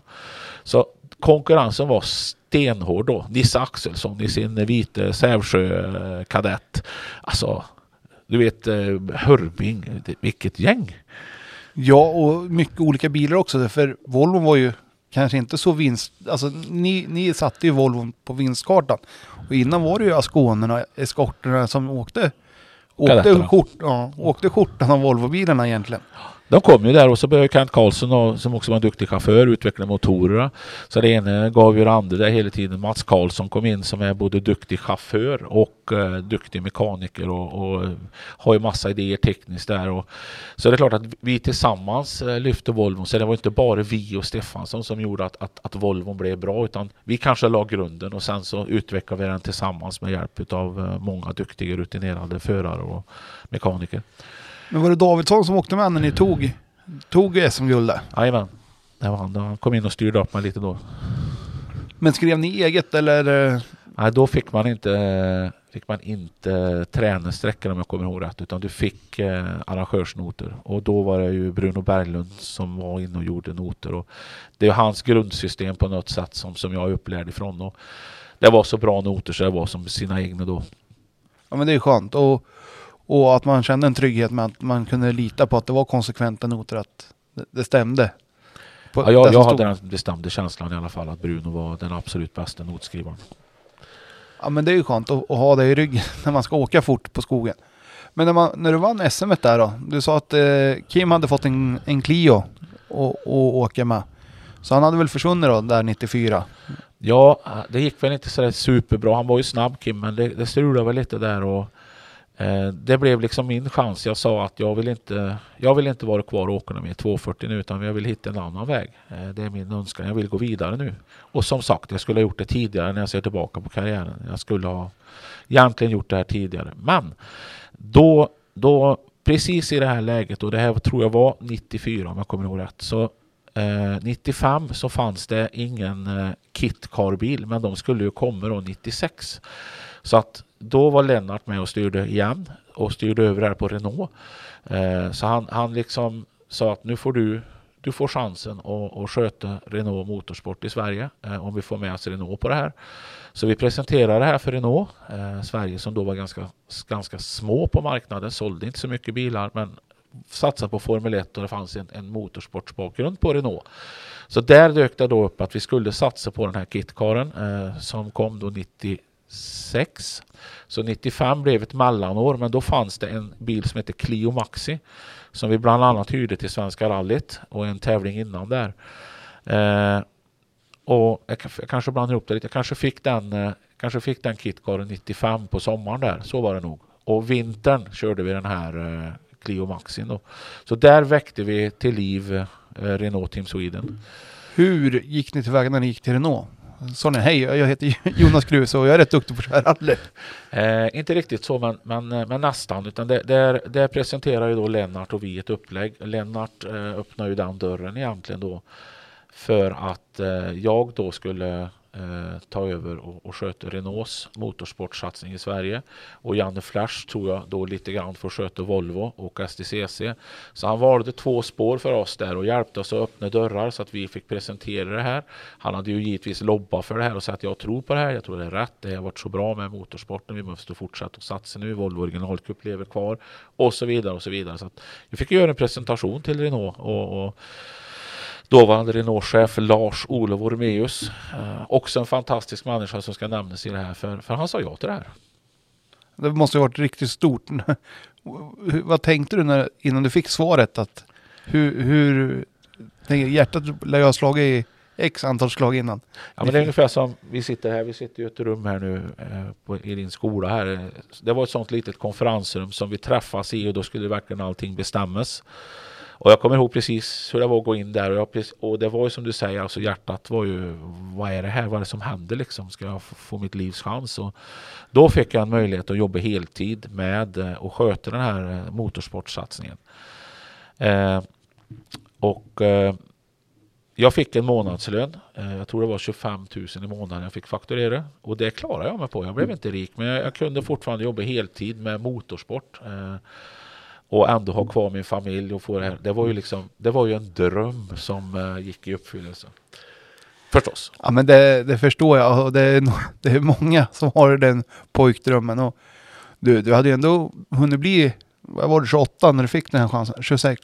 Ja det stämmer nog. Uh, Runt 28 i alla fall. Ja precis. Så, så rutinen uh, fanns ju. Och, allt det där började finnas men då skulle jag bygga upp ett nytt eget team och det var ju en stor utmaning men fantastiskt roligt att få göra den här resan och så med den, den bilen, den Kitcar Renault Megane som kom då med Ja, vi, när den kom så 310 hästar eller någonting. Den var ju asfaltversion så den var ju ganska värdelös på gruset men den lät ju. Alltså, Vilken motor. Alltså F2-bilarna som var alltså godare ljud är ju svårt att, att hitta. Det, eller hur?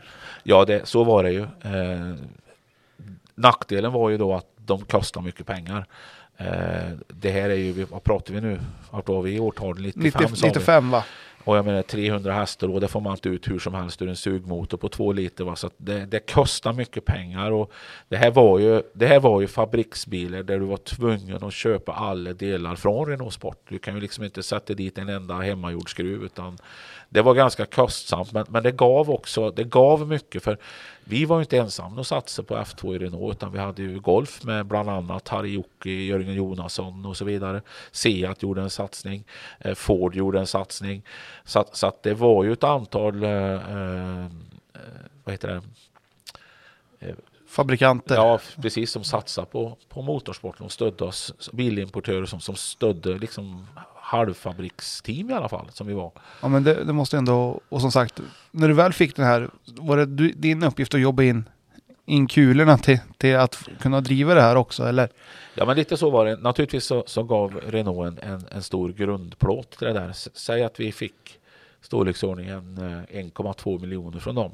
Men vi behövde 3-3,5 ungefär. Så, så resten fick jag jobba in själv med eh, hjälp av eh, Renault, hjälp av Lennart Norby som, som öppnade dörren. Men man fick alltid göra jobbet själv, gå dit och presentera ett upplägg för, för underleverantörer, för Ericsson Sverige som vi då fick som sponsor. Då. Ja, det var det jag tänkte vi skulle komma in där. Den där Ericsson-skylten, du rullade, LM Ericsson-skylten, du, du rullade över där i början av karriären.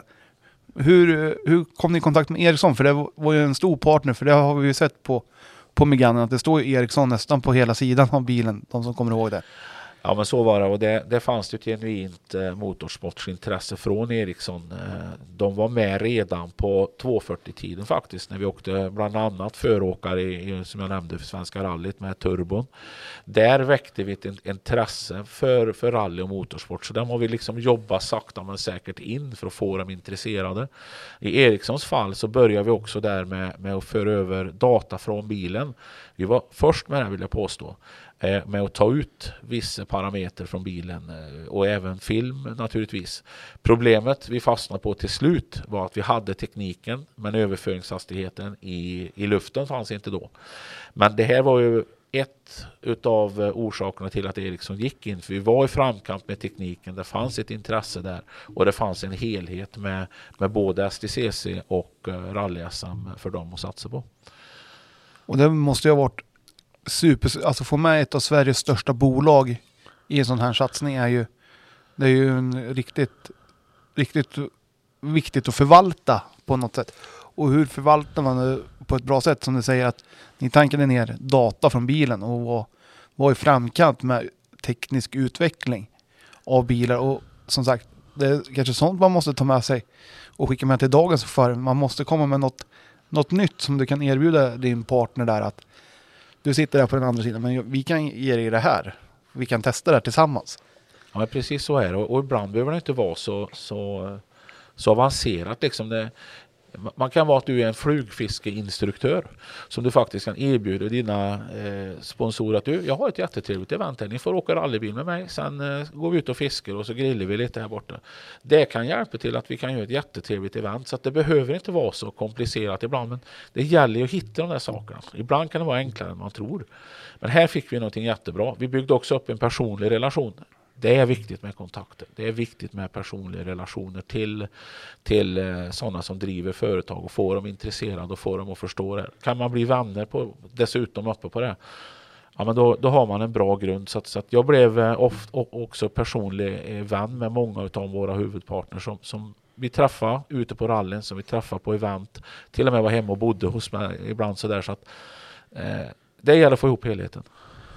Och det är som säger, kul att kunna ha personlig kontakt med dem också och inte bara det här tävlingsfokuserade att och ni ska betala de här pengarna utan man har, man har en personkemi och det tror jag är A och O fortfarande idag att ha en personkemi och än viktigare idag kanske.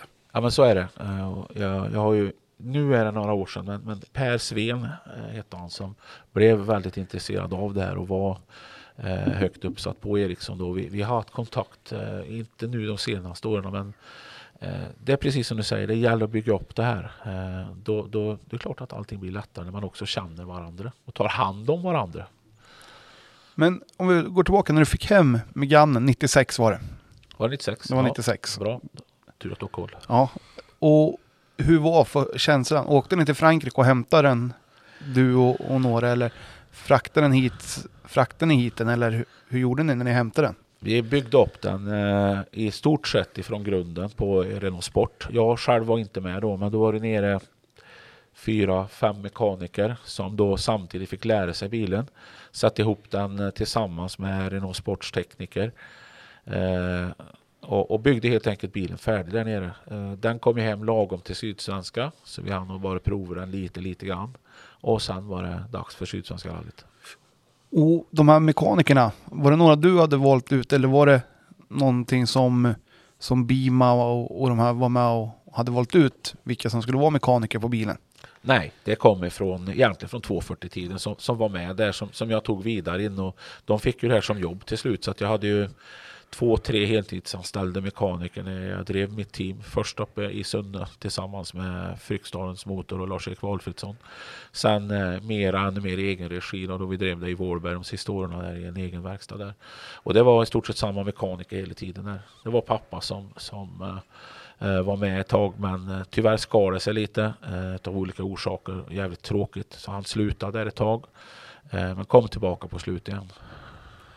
Ja, det är aldrig kul när det, när det blir så. Var, var det någon så här schism, eller var det bara att det blev ett hårdare klimat och att det, allt blev lite mer fokuserat på att nu ska det vara resultat och att eh, vi vill ha ut det här av bilen och det här av Jonas och han kanske inte kände att jag vill inte ha den här pressen eller? Nej, alltså det var nog lite andra saker. Det, det, det, det kan finnas en, en liten nackdel att ha med sina föräldrar till slut, att de vill för mycket och tänker för mycket på mig.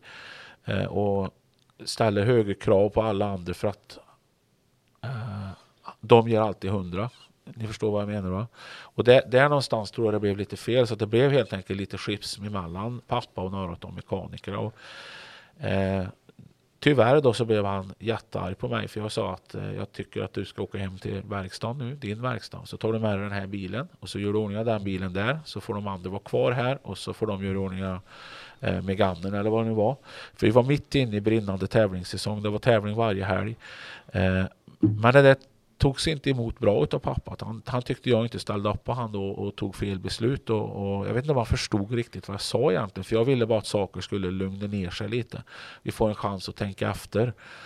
Eh, men eh, det togs inte emot så. Så han, han var han, han, tog liksom steget ut där. Eh, och vi hade en tråkig relation i ett par år faktiskt, eh, måste jag säga. Så det, det, var lite jobbigt och inte alls kul. Nej, jag tänkte säga, det måste varit tufft när man har, har haft så mycket kul ihop. Och, och där ser man vad, vad, vad, framgång kan, kan leda till också. Att det är inte bara en dans på rosor. Nej, så, så jag hade säkert en del i det och jag vet inte om jag hade sagt annorlunda idag eller gjort annorlunda. Men jag ville i alla fall inte att det skulle sluta så. Det, det var tråkigt men vi hittade tillbaka till varandra efter några år. Vi, vi är väl lite envisa båda två antar jag. Så det tog några år faktiskt innan det började gå över och eh, vi började umgås igen på, på rätt sätt. Hur, hur tog din mor om jag får fråga?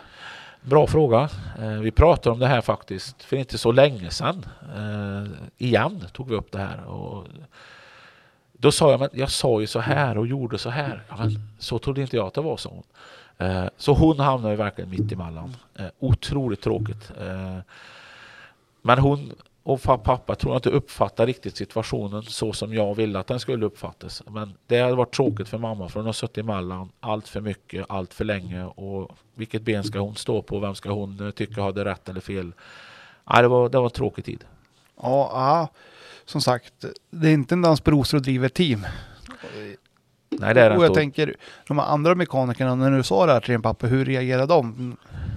Kommer du ihåg det? Ja, alltså då, det, blev ju, det blev ju en konstig stämning överhuvudtaget där. Men det som jag tror var bra och det som var min andemening, det var bara att skilja på dem ett tag. Så att vi får reda ut det här, vi får lugna ner oss lite grann och så hi- hittar vi till, tillbaka eh, lite senare. Men jag fick aldrig den chansen tyvärr. Och det här var liksom mitt i, som ska vi komma ihåg, mest brinnande säsong. Det var tävlingar varje helg. Eh, det hade också gått lite sådär eh, med begannen. Jag var lite ifrågasatt. Eh, varför kör inte Per Svan den här bilen istället? Han är mycket snabbare än vad Jonas är. Så att det, det, var, det var mycket som var tufft då och då var det inte glass och ballonger och, och drivet team och dessutom så blir de oense i teamet. Så ja, det där det är ingen lek. Nej du, det, det låter som att det var, var lite, lite hett på kniven där kan man säga va? Mm. Och som sagt, vad, vad gjorde ni? Tog ni någon så här riktig... Satt, satt er ner med, med partners och där också och diskuterade det här att nu, nu är det någonting som inte är bra eller var det bara att överleva och köra säsongen? För att ni hade ändå fått den här kassen med pengar och det skulle göras. Ja, så är det. Och, och det blir press av det där till slut. Och, och någonstans på tidsaxeln så måste du leverera. Du måste uh, göra bra resultat. Du kan inte vara hur bra kompisar och hur bra du är att ta hand om dina partners och, och alltihopa. Så till slut måste du leverera resultat. För det är det som också ger i slutändan den rätta PRen. Nu vann vi med Renault. Renault är en vinnarbil till exempel. Uh, men det finns inga genvägar där utan då är det bara hårt arbete och mycket kommunikation som gäller. För fortsätter man där och jobbar hårt då får du betalt för det till slut. Det bara frågan om har jag tiden? Får jag tiden? Eh, och jag fick det. Och jag vände det där eh, ganska omgående precis när det här hände. För då skulle vi jag behövde mil, jag behövde köra mer bil och då körde jag Rally Finnskog med en annan Clio som vi hade. Den som Kim hade i början, ni kommer ihåg. Ja. Den hade vi uppdaterat lite till Grupp A. Eh, trimma motorn lite, fått i en riktig växellåda egentligen. Så den bilen fanns att tillgå. Sen åkte jag Rally Finnskog med och gjorde det jättebra. Fick tillbaka flytet, fick tillbaka känslan och på något sätt så började det vända där. Där och då, eh, precis efter den här tråkiga händelsen, så började också vända lite i teamet och för mig. Ja men det måste ju ändå varit skönt. Men när var det här ungefär? Du säger mitt, var du på sommaren där eller? Ja, det, det här var vintern då, för det var Rally Finnskog, så jag kommer inte ihåg årtal nu riktigt. Där, men det, det, det här var ju bland de första åren med Meganen som, som vi ska komma ihåg och som jag inte sa eh, var egentligen ingen bra grusbil i början. Den var utvecklad för asfalt, sjuväxlad växellåda till exempel och en motor som, som drog mellan 7 och 9 tusen. Men då, då drog det på riktigt. men, så, så det var egentligen inte så mycket mitt fel att Nej. bilen inte var bra. Men jag kan ju inte säga att den som föder mig har gett mig en bil som är värdelös. Det går ju inte. Utan då får man tugga i sig det och jobba hårdare och så se till att få en bil som fungerar. Men när, kände du att du började lita på bilen på grus? För jag, jag tänker, ni var ju ändå i Finland och åkte och gjorde det jäkligt bra 96. Ja, men det gjorde vi. vi det fungerade bra där. Vi var med i toppen där och eh, det, det är alltså 97, 98. Då började det bli riktigt bra. Gjorde det. Då började bilen fungera. Eh, kostade mycket pengar att få den att fungera. För det var ju helt ny fjädring, eh, helt framvagnen ny, helt ny bakaxel. Motorn gjordes om så att den började gå som en grusmotor. Så att vi köpte ju då delar från England, en firma som heter Automecca som, ut, som, som utvecklade bilen för grus egentligen och för brittiska mästerskapet och hade jätteresurser och fick hjälp av Renault Sport. Så vi köpte liksom deras begagnade grejer därifrån och till slut en, en ny bil någonstans 97 kanske det var. Eh, som vi köpte en helt ny bil och den andra bilen som jag då hade kvar, den första bilen, uppdaterade vi lite grann. Så den köpte Magnus Henriksson. Så vi åkte tillsammans i team där. Så det blev två Renault av det där. Så där någonstans börjar bilen att bli riktigt bra. Ja, och om vi säger, men, men ni vann ju ändå Finland. när ni åkte där 96? Ja, så var det ju. Då hade jag kanske en, en bil som var bättre än de andra. För då, då hade jag en jättefight med eh, Tony Gardemeister. Eh, ni som har varit i rally vet att nu driver han ett eget team bland annat. Och då åkte han en Astra. Så att jag hade nog en bättre bil än honom. Så visst, jag hade lite fördel där. Eh, så var det ju. Men eh, jag vann i alla fall den tvåhjulsdrivna klassen. Så det, det kan ju ingen ta ifrån mig. Nej, och det måste ju ändå varit coolt. Det är ju fräna vägar och den kanske Finland, det blir ju nästa, det är så hård grus så det blir väl kanske lite, lite att det funkar bättre med, med en asfaltsinställd bil också. Ja men du har nog lite rätt i att den, den börjar ju, vi börjar ju förstå saker och det blir ju sakta men säkert bättre. Men det, de stora förändringarna kom nog liksom åren efter där. Eh, Så, så det stämmer säkert. Och sen hade jag kört i Finland tidigare där också så att eh, det var inte första gången jag var där så jag började förstå lite vad det handlar om.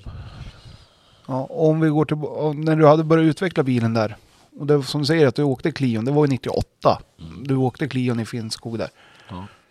Och sen fick du, fick du ju den nya bilen också. Alltså, det måste ju ha blivit ett stort lyft för hela teamet att få två bilar. Därför då kan du ju prova lite mer och, och se vart, vart i, vad som passar på bilarna ihop om man Ja, säger. men så, så är det ju naturligtvis. Och blir man två som testar och då, då sporrar man varandra och man kan prova olika saker.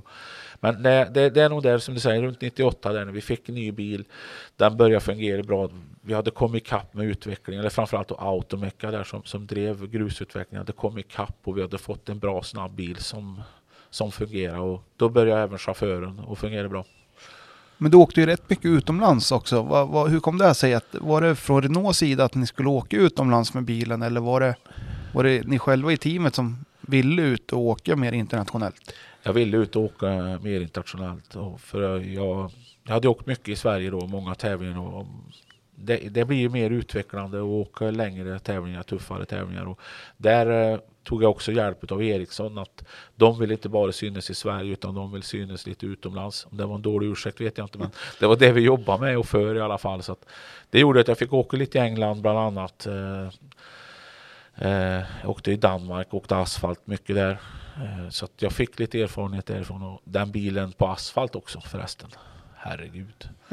Jag tänkte säga, ska vi ta lite asfaltsnack där? Alltså när du, har du, åkt, har du åkt mycket asfalt överlag sådär? För du var ju ändå nere och åkte lite föråkartävlingar och sånt i Danmark. Och, Ja, nej, inte så mycket. Det började vara nog mest med Veganen egentligen. Då hade jag ju en, en, en fantastiskt bra asfaltbil. För det var något de kan på Renault Sport och fransmännen så var det inställningar till asfalt. Det var bara att skruva dit de sa att de skulle, den skulle skruvas.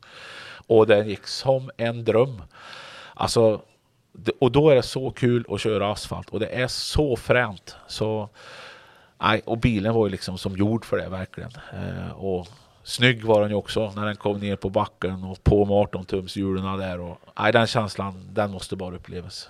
ja, det kan jag tänka mig. Och kommer du ihåg något så här, där, där och då att när ni drog iväg första meterna på asfalt med, med den och hur bra greppar det egentligen? Om Ja, man, Man fattar ju inte hur bra det greppar liksom. Och det är klart att i början utnyttjar man inte det där. Men eh, när jag började åka i Danmark så, så det som var bra med Danmark eh, är att de oftast kör runt, runt, runt kan de göra liksom två, tre varv på någon väg och sen åker de ut i slutet på den och så går man i mål på ett annat ställe. Så att det gör ju att du verkligen kan bromsa lite senare till chikanen och bromsa lite senare till den kurvan för du, du kom till samma kurva två eller tre gånger.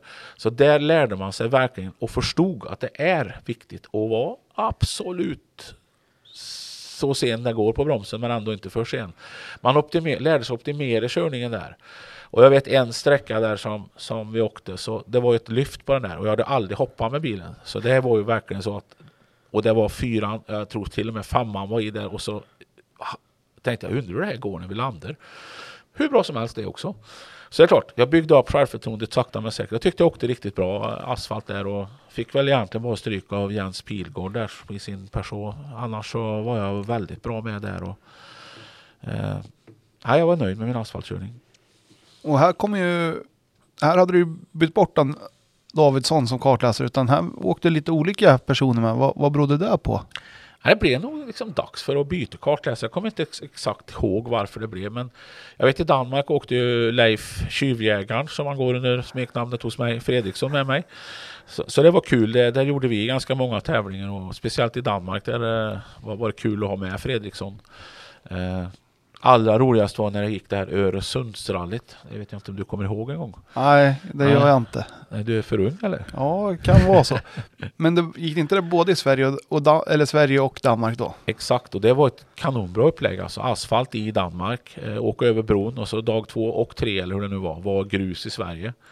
Så där fick jag verkligen nytta av eh, min asfaltåkning i Danmark. Och vi byggde om bilen komplett liksom från asfalt till grus eh, till Sverige där. Så att, och det hade vi ju lärt oss och vi gjorde det på liksom rekordtid för det, det var ju allting. Växellåda, bakaxel, eh, stötdämpare, hela rubbet liksom. Så att, och så lyckas vi bra och jag lyckas vinna det här rallyt. Så nej, det, det var liksom på något sätt eh, pricken över i det. Ja men det måste ju ha varit asballt. Det blir Ja. lite, det blir lite som i Spanien nu på WRC när de, när de åkte grus och, asfalt där också. Alltså det är ju rätt coolt att se de här ombyggnationerna. Ja, så är Men, det. men att få göra det på en nationell tävling hemma, hemma omkring, det måste ju ha varit stort för teamen alltså. Och så coolt och så leda efter första dagen, du vet, och gå ut först på gruset med Mats Jonsson och grabbarna bakom, vet du, det var ju lite coolt. Men, ja, ja. Ja, det måste ha varit en god känsla.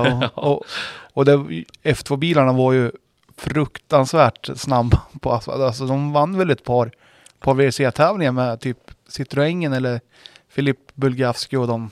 Precis. Och det var ju nästan så att det blev deras död för att de gick för fort och för bra. Och slå fyrhjulsdrivna bilar med en tvåhjulsdriven bil, det föll ju inte i god jord på de andra teamen där. Så att, eh, sen var F2 lite för dyrt om man ska hårdra. Det kostar för mycket pengar egentligen. Ja, vad hade ni för budget på en säsong? Som jag sa förut ungefär, jag gissar på att vi låg på 3,5 miljoner ungefär. Och då kunde vi köra några utlandstävlingar. Men då ska man också komma ihåg att, att, att jag drog igång något som heter Clio Cup. Där vi i Grupp N-bilar startade en unik cup där vi hjälpte varandra. Alla hade samma bilar, det var prispengar, det var till och med en bil i första pris första året. Som Bergå vann, kommer jag ihåg, en svart Clio.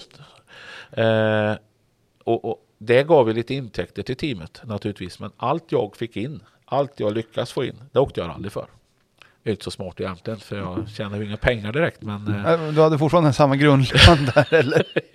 så var det. Så det, det var väl både för och nackdelar med det. Men det gjorde i alla fall att, att det fick jag in mer pengar som gjorde att jag kunde köra i Danmark till exempel. Och, och kunde köra lite utlandstävling. För, för det gick liksom bra i teamet och vi fick in lite externa pengar på bra jobb i Clio Cup. Och hur, hur var den, när ni startade Clio-cupen, vad, vad var grundstenarna där för, att- för att lyckas med den? Då fanns det en Seat Cup och, och där tänkte jag till lite och, och eh, förstod att om vi, om vi får ihop en bra cup, eh, dels är det mycket PR för Renault. De hade en bra Grupp N-bil på gång. Eh, och eh, jag sa till Anders Larsson som var försäljningschef då att eh, jag vill dra igång det här. Ja, hur många bilar säljer behöver du? sa han. Jag behöver 20 bilar, sa jag. Jag hade ingen aning. Jag var ju skitnervös. Då sa han uttryckligen att om du inte säljer de här 20 bilarna så ska jag stena dig till döds på torget, sa han. och så skrattade han så mycket han orkade. Men det, det var i alla fall eh, vissa krav där och jag tog ju en stor chans för Renault Sverige var ju min bank då och jag sa att jag säljer de här 20 bilarna och det här kommer bli en succé, sa jag. Och jag var skitnervös naturligtvis. det kan jag Jag tänka hade mig. ingen aning. Men då fick de köpa bilarna alltså? Ja, de köpte bilar utav oss. Vi, eh, vi åkte ner till Frankrike och eh, gjorde en deal med dem. Eh, att vi vill ha 20 bilar. Vad kostar de? Hur får vi dem gjorda? När får vi dem? Hur kan vi lösa det här? Och vi hade med Bilsportförbundet ner som homologerade bilarna på plats och sa att ja, men det här är okej, det här funkar, så här måste vi göra. Jättefint samarbete. Fick hem de här 20 bilarna och vi sålde dem. Och det blev en supersuccé. Jag tror att eh, jag tror vi vann alla SM-tävlingar dubbelt eller tredubbelt i två eller tre år med de här bilarna. Och naturligtvis, eh, får man en bra start, då får du rätt chaufförer in i bilarna. Sitter rätt chaufförer i bra bilar, ja men då vinner de. Så det, det, den effekten blev enorm. Men vilket år var det här? Kommer du ihåg det? Åh herregud. Nej, det vågar jag inte komma ihåg. Det, nej, jag vet inte. Jag har inte heller koll på när, när, när Clio-cupen drog igång där. Men då som du säger, Bergå. Var det här innan han började köra Corolla eller? Nej, ja, det är nog... Ja, det är nog innan va? Åh, vad svårt. Ja, du ser. Nu Vi, sätter vi, jag... ring- vi ringer Berg och kollar. Nej, men jag tänker att det kan ha... det- För det var ju nya Clio-karossen i alla fall. Det var ju inte de här gamla som de åker Renault Clio Cup med utan i banracing, utan det var nya Clio. Exakt. Clio-karosserna. Och de var ju rätt coola, alltså karosserimässigt så blev de ju betydligt snyggare än gammelklion i alla fall. Ja men så var det ju. Det, det var ett, en, en bra facelift på den bilen. Och då, då började ju också utvecklingen i gruppen gå åt eh, eh tätstegade växellådor, dogboxlådor som man kan växla utan koppling så här, som ni vet. Eh, det blev ju mycket mer tävlingsbil. Och Renault var bra då. Eh, så att, så att det, var ingen, det var inte bara bra chaufförer i en dålig bil utan det var bra chaufförer i en bra bil. Och det blev ett vinnande koncept. Vi testade tillsammans. Eh, till exempel, vi stod tillsammans, vi lagade mat, åt tillsammans. Alltså vi byggde upp ett, ett, ett nytt bra koncept. Eh, som sen Andreas Eriksson gjorde ännu bättre med sin Ford Cup. Eh, där han fick till tv-sändningar och, och, gjorde, gjorde saken ännu bättre. Va? så att det, det, det där var bra för, för rally-Sverige och bra för Renault, bra för Ford. Så att, eh, det där är något jag saknar i, i dagens eh, rally-SM. Ja, det håller jag helt med om. Vi har pratat om det så många gånger att det, det skulle behövas en enhetsklass. Men vad, vad, tror du som ändå har varit med och startat igång två, två av de större märkescuperna, Volvo original och Clio. Vad skulle behövas för att vi skulle få till det i Sverige idag med en koncern som backar upp någon som skulle dra igång en sån här sak? Alltså egentligen borde det inte vara så svårt. Har du en, en bilimportör som är intresserad av rally så finns ju allting framför dig idag. Det är bara, om jag får uttrycka så, dra igång en kupp. Se till att vi får prispengar. Se till att vi testar tillsammans att det är en bil som är bra. Det behöver inte ens vara en bil som vinner. För att du kan ha du kan ju ha eh, konkurrensen i kuppen med fina priser och en bil som inte kostar allt för mycket att köra med. Det finns ju olika vägar att gå där. Och idag vad det gäller PRen Ja visst, vi kanske inte får en tv-sänd rallytävling idag för där är, har vi ju halkat efter lite i rally -SM. Vi har inte rätt PR. Vi får, eh, vi får inte ett PR-paket gratis på något sätt utan vi förare, team måste bygga upp allting idag. Eh, vi får inte så mycket PR gratis egentligen. Och då menar jag inget illa med att rallyradion finns där eller någonting sånt. Men vi borde kunna få någonting mer. Vi måste ut och synas mer. Och det gör inte rally-SM idag så som det borde göra. För det är bra och det är ett stort intresse. Men Går du in och använder sociala medier idag så kan du erbjuda den importören att så här mycket kommer att synas, så här många inlägg kommer du att få. Här gör vi en Youtube-klipp och lämnar till alla återförsäljare och så vidare och så vidare. Så att du kan ju faktiskt styra PRn själv. Så allting ligger egentligen framför oss i en meny. Det som krävs är ett bra upplägg och en bilimportör som är intresserad. Ja, för jag var på rally-VM i Spanien. Där hade de ju Toyota byggt upp någon grupp en liknande Jaris som jag tyckte såg rätt intressant ut. Men sen träffade jag några spanjorer på svenska rallyt nu i år. Och den kuppen finns både i Spanien och Italien tydligen. Där har du ett exempel. Opel har ju satsat hårt i Tyskland i många år och har ju nu en eldriven eh, bil där. Så att, alltså, det är egentligen bara att köra igång och komma med ett bra upplägg. Så bör det här fungera och det bör ge tillbaka mer än insatsen så att det verkligen är, är värt pengarna för en bilimportör. Så man i slutändan säljer mer bilar, får sitt varumärke sportigare eller vad man nu eh, eftersträvar. Och det, om, om jag bara skulle tänka så här, ja men vi tar Peugeot Rally 4. Den bilen tycker jag är för dyr för att åka en enhetsklass, eller vad vad säger du? Ja, det, det, det är det säkert. Jag, jag, kan inte exakt priset på just den bilen och så, mm. men det, det, det, det gäller att vara, som vi sa, en smart bil. Den behöver inte vara den snabbaste bilen, för kan, du kan tävla inom kuppen om du bara får den nog stor. Så, så, så blir det precis lika intressant. Gör det. För det är där du får prispengarna, det är där du kommer att synas. Så det, det måste vara en, en hållbar bil, relativt snabb. Eh, men den måste inte vinna. Och varför inte som du säger, man hittar en, en egen sån Toyota till exempel. Som, som man bygger upp här och presenterar ett upplägg som eh, vi får igenom. Ja, det är något att, skicka ut en passning till, till våra entreprenörer som, som är duktiga på att driva andra saker. Att vi, vi efterlyste en enhetsklass igen. Ja, men det gör vi. Jag tror att det skulle lyfta många och framförallt ge ungdomar möjlighet till en, till en instegsklass Eh, på ett relativt vettigt sätt. Man får köra mycket bil för vi kör för lite bil också. Det, det är också ett problem idag. Ja, alltså om du åker SM så det är inte många som åker. Det är några få stycken som åker andra tävlingar. Eller så väljer du en cup att åka. Alltså det, det är vad man kanske har, har budget till. Och speciellt de här åren som har, har varit när det har varit corona och vi är inne i en liten en svagare ekonomisk bit över i hela Sverige. Ja men så är det ju. Och det är klart att om vi ska ta R5-bilar som, som jag har haft möjlighet att köra så eh, fantastiskt bra bilar, eh, relativt billiga att köra men, men eh, ändå kostar de mycket pengar. Det kostar mycket varje meter att köra med en sån bil så att kan man få ihop till en SM-satsning med en R5-bil då har man gjort det jättebra men då blir det lidande av att vi inte kan eller inte har pengar, möjlighet att köra fler tävlingar. Och vi kör alldeles för lite bil idag i Sverige. Och om vi ändå går in, alltså, därför när du hade utvecklat Meganen här och, och om vi vänder tillbaka till den biten. Ska vi dit igen nu? Ja, och jag tänker när, när såg du att ni började nå toppen av is, alltså toppen av berget med, med Renault? Det var när Eh, Eh, de bytte ju den här eh, Meganen till eh, Super 1600 bil. Det, skulle, det var lite för dyrt. Man ville försöka göra det lite billigare och Super 1600 bil det var ju en 1,6 liters motor. Inte så fritt, inte så dyrt som de här KitKar bilarna var för det var det ju väldigt fritt och man kunde göra vad man ville och då kostade det mycket pengar.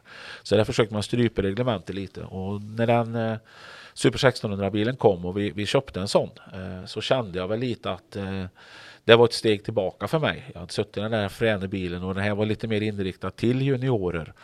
Eh, de startade ett junior-VM i Super 1600 så att där någonstans började jag känna att ja, det kanske är dags för mig att kliva åt sidan eller försöka hjälpa någon annan. Och det var jobbigt att driva teamet för det, det var ingen silversked utan det var stenhårt jobb från eh, liksom november för att få ihop budgeten och sen december, januari skulle du testa och, och köra och sen gick det så till nästa november. Så jag fick inte, hel, jag fick inte långsiktigheten, jag fick jobba så hårt varje år så att eh, det var tungt och jag blev trött liksom och det var, det var mycket liksom. Så att, i en kombination med den Super 1600 bilen så kände jag att kanske dags att hjälpa någon annan.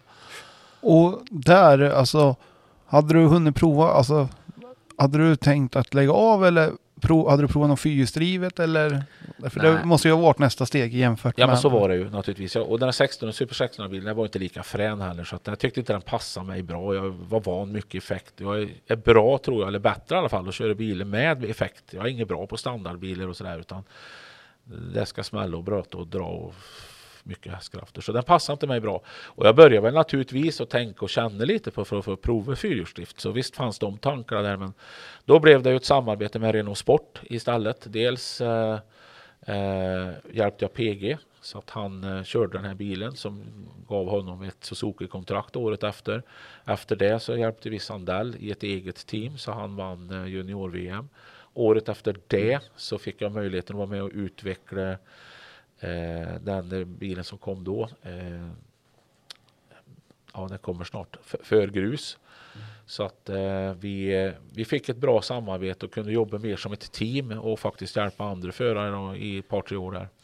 Ja, för Renault gick ifrån Meganen, alltså den hade ju utgått ur sortimentet kan man väl säga. Och det blev ju Clio-bilen som blev bygg och bygga Super 1600-bilen av. Exakt. Och där då, när ni skulle investera och du säger att du hjälpte PG. Hur, hur, hur kom du i kontakt med PG och, och den biten? Han körde Clio då i Clio Cup eh, och jag såg, alla vet ju att han var fruktansvärt snabb PG och eh, kanske gjorde lite misstag. Men däremellan så var det ingen som, som var i närheten av det när det fungerade.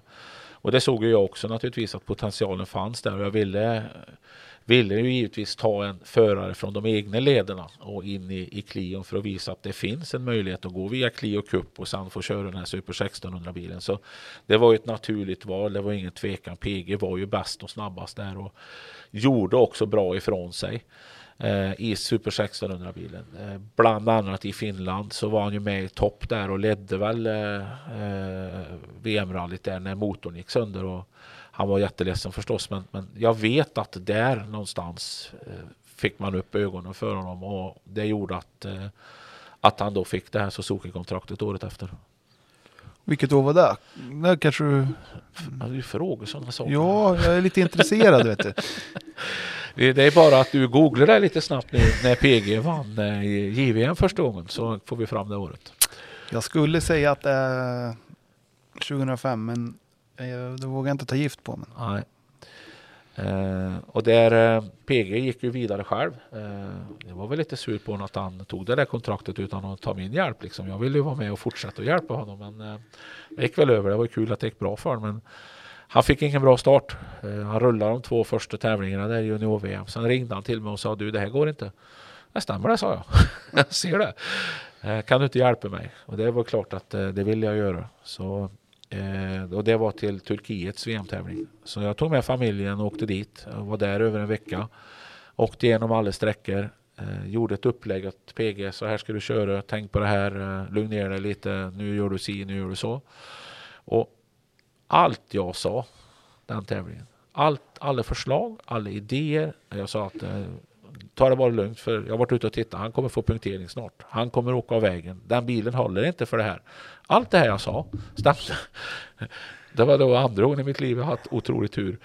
För, för det var, det var hundraprocentigt och sakta men säkert byggde vi upp PG. Han ledde ju där i dag två och vann den här tävlingen eh, och där vände det. Sen var jag med på varje tävling och jag behövde göra mindre och mindre saker för självförtroendet började komma.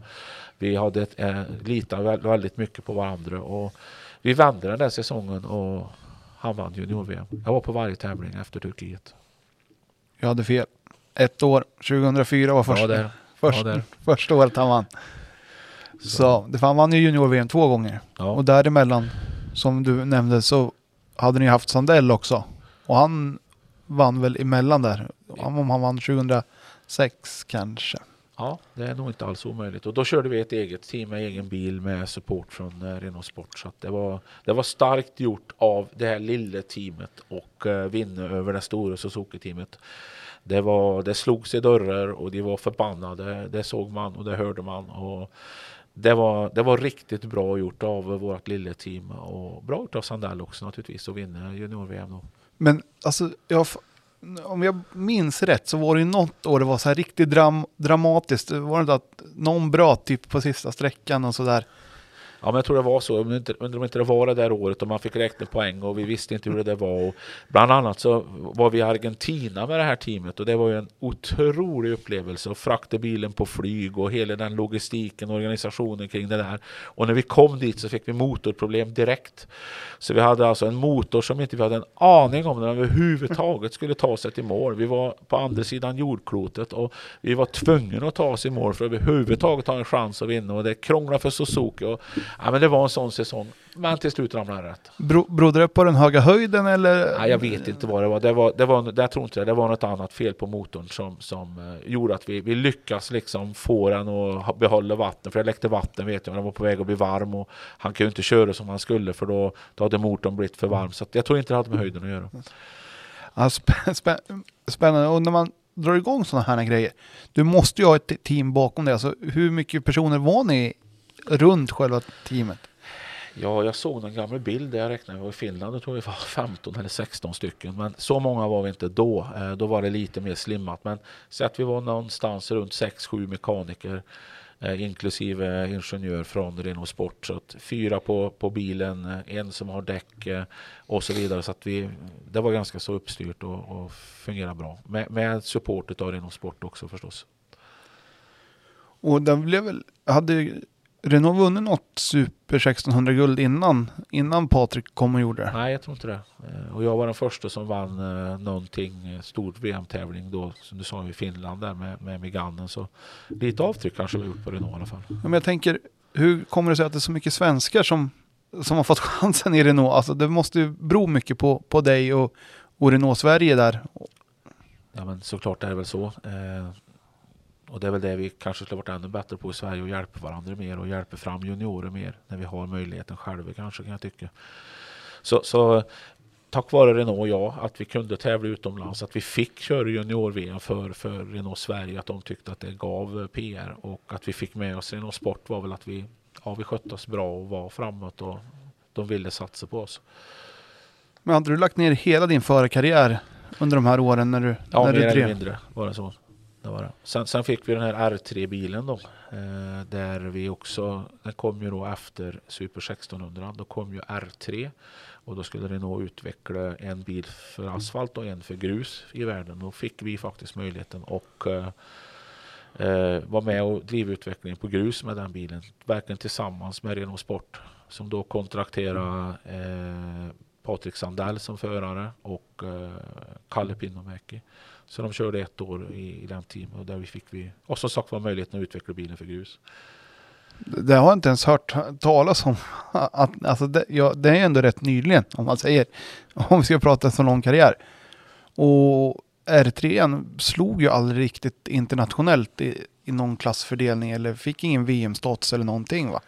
Nej, lite så blev det väl. Det blev Ja, den är ju betydligt mer standardbetonad i, eh, i sitt tänk den bilen vad det gäller framgång och sådär och, och hubbar fram och motor och allting. Det, det, är ju, det var ju verkligen som, som Grupp N var tänkt från början på något sätt som man backar tillbaka med det här R-reglementet.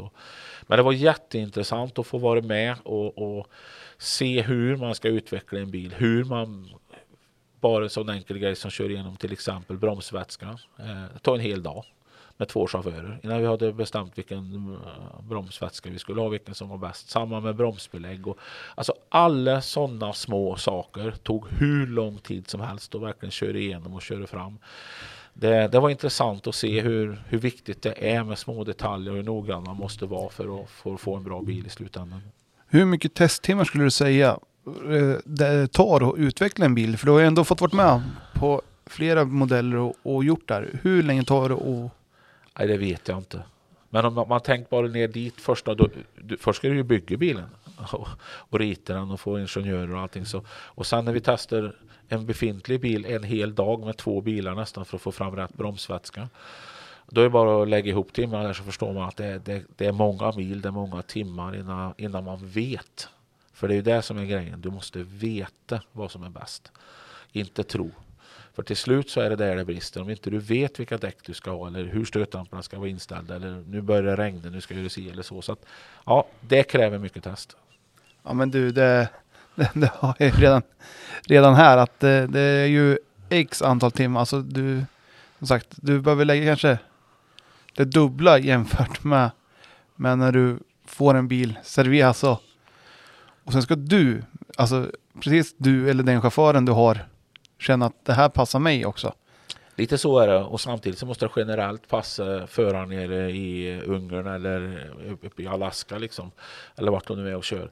Så att det måste generellt också fungera för varmt, för kallt och för alla chaufförer att det finns en grundinställning. Ja, Jätteintressant att få vara med där. Vi köpte tre bilar gjorde vi. Eh, byggde två bilar och la en bil i reserv.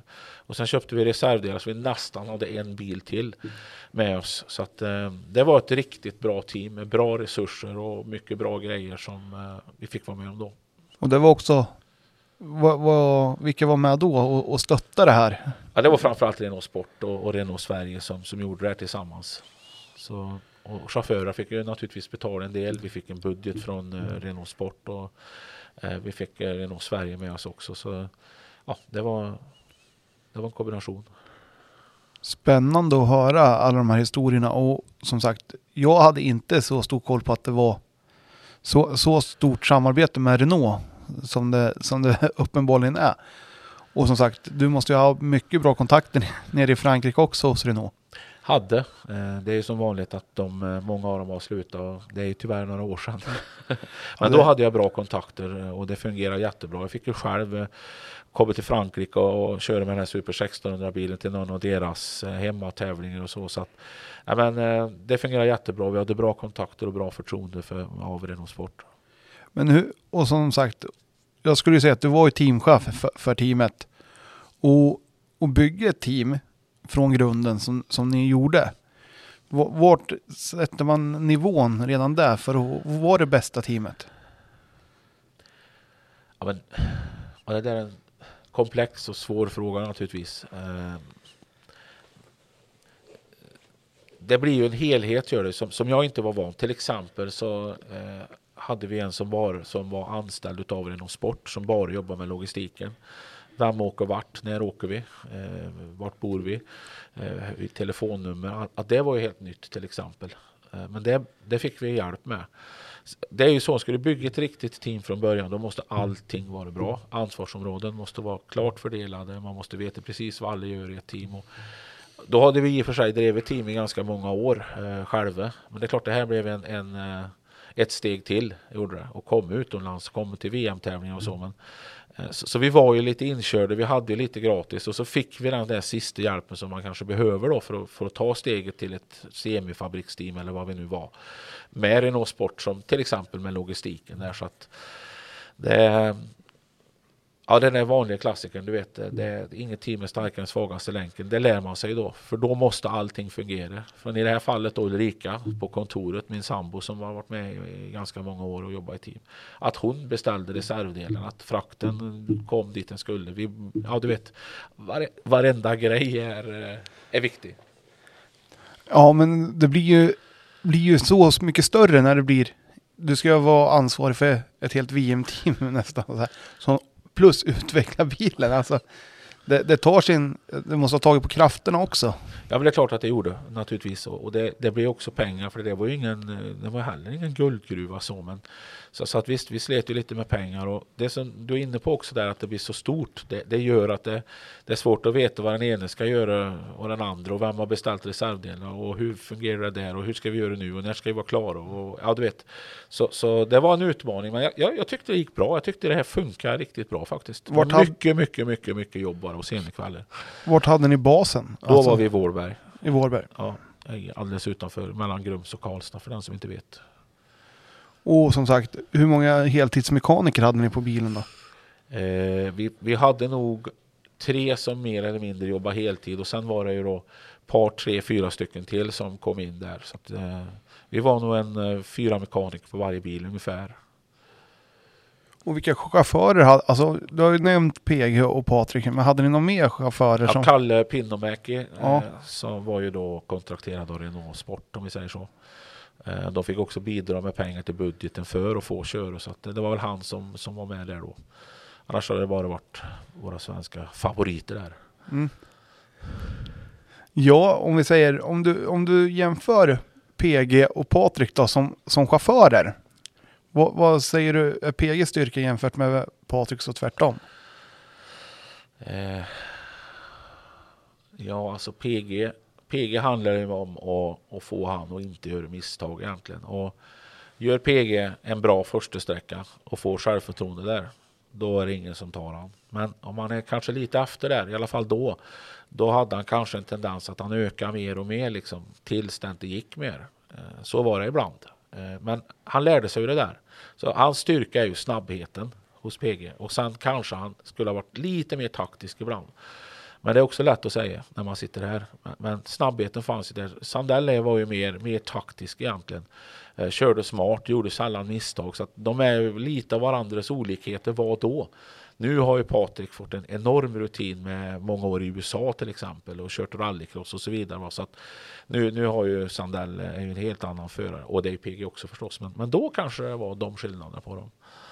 Och hur var det att jobba med, med dem då, om man säger personlighetsmässigt? Alltså, det, är ändå två, två olika individer. Ja men det är det och vi, vi satt i lite olika situationer där så att det, det var ju på ett vis lättare med, med PG för det blev lite problem och lite trassel med ekonomi och så runt eh, Sandell och det som hände där så att det var inte riktigt lika smärtfritt eh, som med PG utan det är, eh, så, så på det sättet var det, var det enklare och bättre med PG.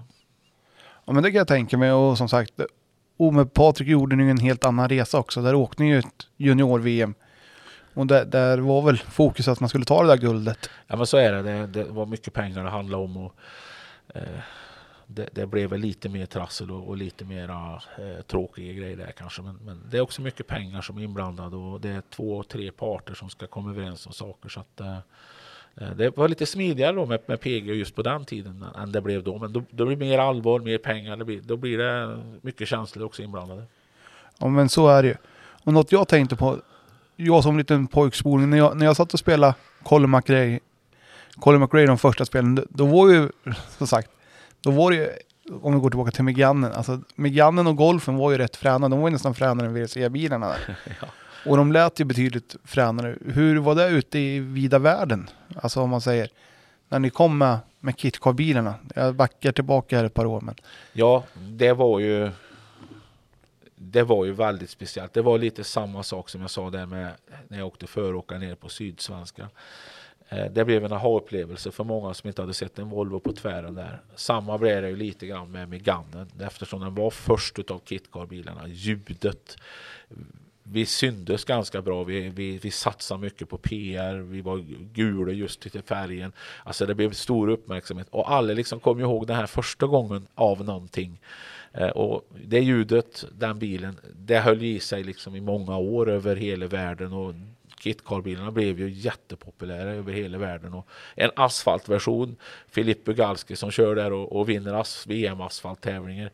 Du vet den musiken, Person, eh, som de körde, Panizzi och de här. Alltså det, ja, det gjorde avtryck alltså. Ja men det gjorde det. Och som sagt, de, de minns, man minns dem ju fortfarande. Så, och de, de här an, andra bilarna har ju fallit lite i skymundan jämfört med... För det var ju en, en så stor förändring i, i hela rallyvärlden. Ja men det var ju det. Eh, och, och som sagt var ljudet och effekten för så många år sedan, det, det var ju spektakulärt och håller ju än idag faktiskt. Ja men så är det ju.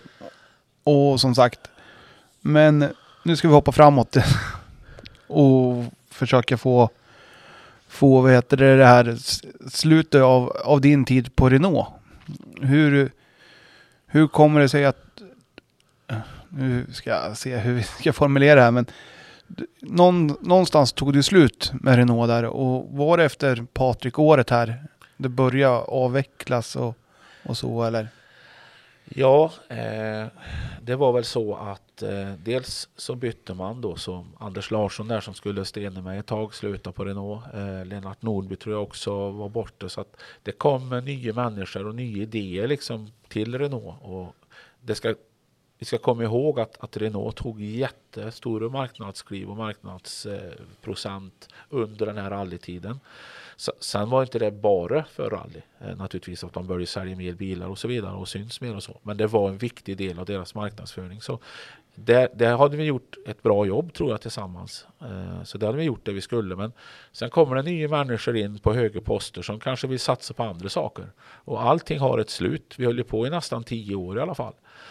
Men, men det blev lite för snabbt slut. Eh, de hade inte riktigt känsla för vad vi hade gjort, vad det här betydde för oss och de besluten som de tog där. Så att det, det blev lite jobbigt ekonomiskt för oss. För att, det säga, att lite hårt att det tog slut över en natt. Och, och det är inte riktigt så enkelt att stoppa en sån stor verksamhet som jag hade då. Och uppe på det så var jag lite, liksom, jag, jag hade jobbat hårt i många år och slitit mycket.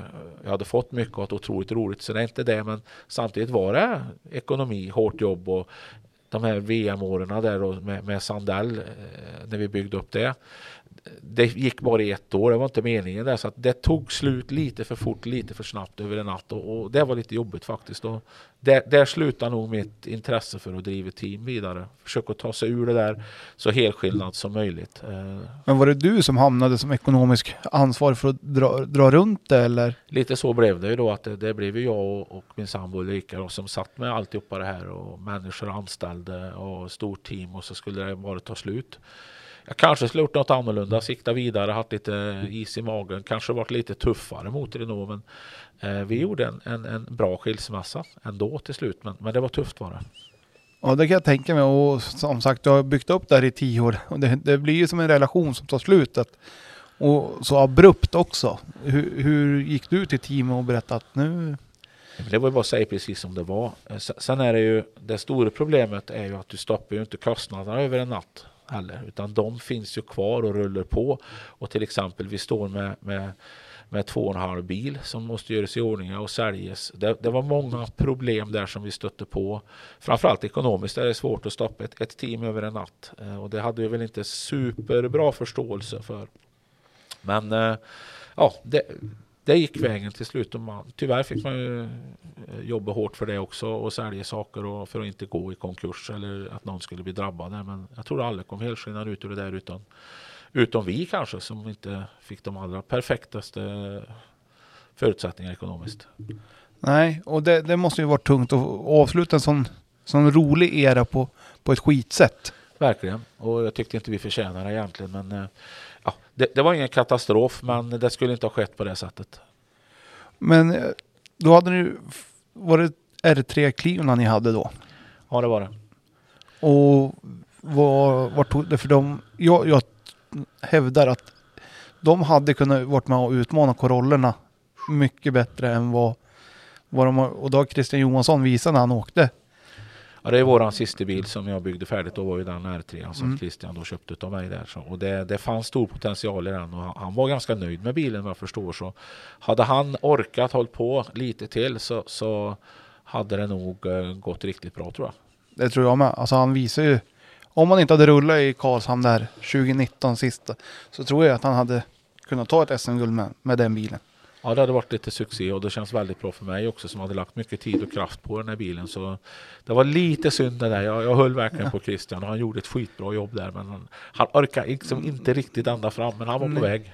Så är det och som sagt, vem var det mer? Kalle Wåhl hade en sån där ett tag. Ja, det hade han också. Han köpte en av de bilarna där. Så att, ja, det fanns en stor potential som du säger. Det, var- det var den där sista lilla utvecklingen, den sista lilla som, som var kvar där för att den skulle bli en eh, riktigt bra populär bil. Ja, och jag tror, vi får väl hoppas den finns väl säkert kvar. Ja, det, Någonstans. tror jag. det, så är det, men jag har ingen aning om vart. Nej, inte jag heller. Jag brukar ha lite koll, men nu, nu har jag fan dålig koll på va- vart den är. Ja, Jag hörde att den hade varit i Danmark, men jag tror den är tillbaka i Sverige nu igen. är det så? Ja, Ja, det finns potential i bilen i alla fall, det vet jag. ja men om vi säger, när du, jag kan tänka mig att man ledsnar rätt rejält på rally när det blir, blir så, så tråkigt slut om man Ja, säger. men så är det, det blir ju kännbart, det blir jobbigt ekonomiskt, eh, allting så. Det är klart att man, man tröttnar lite grann på något sätt. Men det är ju tyvärr en drog Ja, som, så, som alltid kommer tillbaka och inte går över liksom. men jag tänker, om vi ska ta, då har vi tagit slut på ti, teamtiden om man säger så. När var det SVT hörde av sig då? Och, eller var det du som hörde av sig till dem? Ja, det var eller? betydligt tidigare än det här. eh, Som sagt var, det jag jobbat där ungefär i 20 år. Så det, det var också lite någon kontakt eh, som hjälpte mig. Göran Björklund har varit skött PR åt mig i många år och varit med på, på alla de här. Och han tror jag hade någon kontakt. Det var dags för en, eh, en expert. Så Göran hjälpte mig lite in där och föreslog mig. För då sände vi också rally-SM sände vi då på den tiden. Så det var där jag tror jag kom in från början. Som, blev, som sen blev en kombination med rally-VM eller tvärsom. Så att det, det var att halka in på ett bananskal kan man säga. Ja, hur gick den anställningsintervjun till när du skulle åka upp och, och bli ett tv-ansikte om man säger? Det var väl mer att då på, på den tiden var det bland annat Pelle Törnberg som eh, var med där och han blev ju väl lite av eh, mentor till mig och ihop med Johan Ejeborg som alltid har varit min mentor och även än idag ringer och ger mig feedback på, på sändningar. I stort sett varje sändning i 20 år har Johan Ejeborg hört av sig. I början då också ihop med Pelle Törnberg som, som styrde mig lite där så det blev ju mer att, att man fick ta hjälp av dem för att lära sig att förstå och komma in i, i jobbet. Vad är det svåra med att, att sitta som tv-expert sådär? när man måste säga saker som någon förare har gjort som inte är bra. Det är inget roligt, men eh, gör man ett misstag, ett vägbyte som ser eh, inte bra ut, då måste jag tyvärr säga att det där var inte riktigt bra. Men man vet hur det känns att göra det, man vet hur lätt det är att göra det. Så det, det är det tråkigaste, men man måste, tror jag, ett, vara sig själv och två, att du måste ge både lite ris eh, och ros. Eh, men det är det jobbigaste när man måste säga att någon inte har gjort det där riktigt bra eller det var inte snyggt eller det går inte nog fort. Det är jobbigt för jag har ju själv suttit där. Ja men så är det ju. Och jag tror att du har det som lite fördel att du, du vet när det här motgångståget börjar skjuta på. Att det gärna fortsätter där. Om vi till exempel tar Oliver när han hade det jobbet i Hyundai. Det måste ha varit extra jobbigt då och sitta där och, och se att, att nu, det känns som att harmonin inte finns där.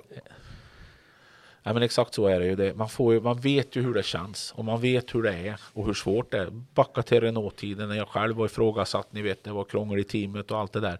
Där någonstans var ju Oliver. Så jag vet ju hur det känns. Eh, det är ännu värre för honom för han sitter i en ännu mer komplex situation. Eh, sen är det ju också svårt när man vet saker och hör saker men inte kan säga dem. Det är också jobbigt. Eh, man ser ju liksom med öga och hör ju från mer än en person och en källa att så här är det. Men man kan inte säga det liksom. Det och inte, och inte bara, bara vara positiv mot alla, det är det jobbigaste. Men det jag tror har gjort att jag har lyckats ganska bra, det är att jag dels pratar värmländska, för det tror jag folk uppskattar, och att jag har vågat och gjort det och att jag verkligen är mig själv. Eh, för det är jag. Ja men det, det är ju och jag tycker det är så härligt ibland när man ser när du, när ni var mer ute på tävlingarna, när du går ner och känner på gruset, ja, här finns fästet. Det måste du få höra lite här, gliringar om också. Det är klart. Eh, man är ju inte älskad av alla, så är det ju också. Eh, men, det känns som, som jag har ett, ett liksom bra stöd och många kommer och klappar mig på axlarna. Många i alla åldrar som jag sa tidigare kommer fram och pratar. Och det är väl där jag, jag kanske ska bli bättre eller tänker mer på. Det är att, att jag kanske måste bli lite mer nördig. Jag måste veta lite mer saker. För i SVTs upplägg och jobb är det ju en, en sån bred tittarskara. Så Hulda, 68, behöver också få lite information så att hon förstår lite av svårigheten av det här. Ju mer du vet om någonting, ju mer intresserad blir du. Det är inte roligt att se på, på amerikansk fotboll om du kan reglerna. Va? Men kan du reglerna, då är det jätteintressant att se att de kommer de där två meterna va? för att de får tre nya försök eller vad det är. Va? Och det är samma med rally. Ju mer information vi kan ge dem, ju, ju mer intressant blir det och ju svårare förstår de att det är. Men man får inte glömma nörden och det är kanske där jag borde bli bättre.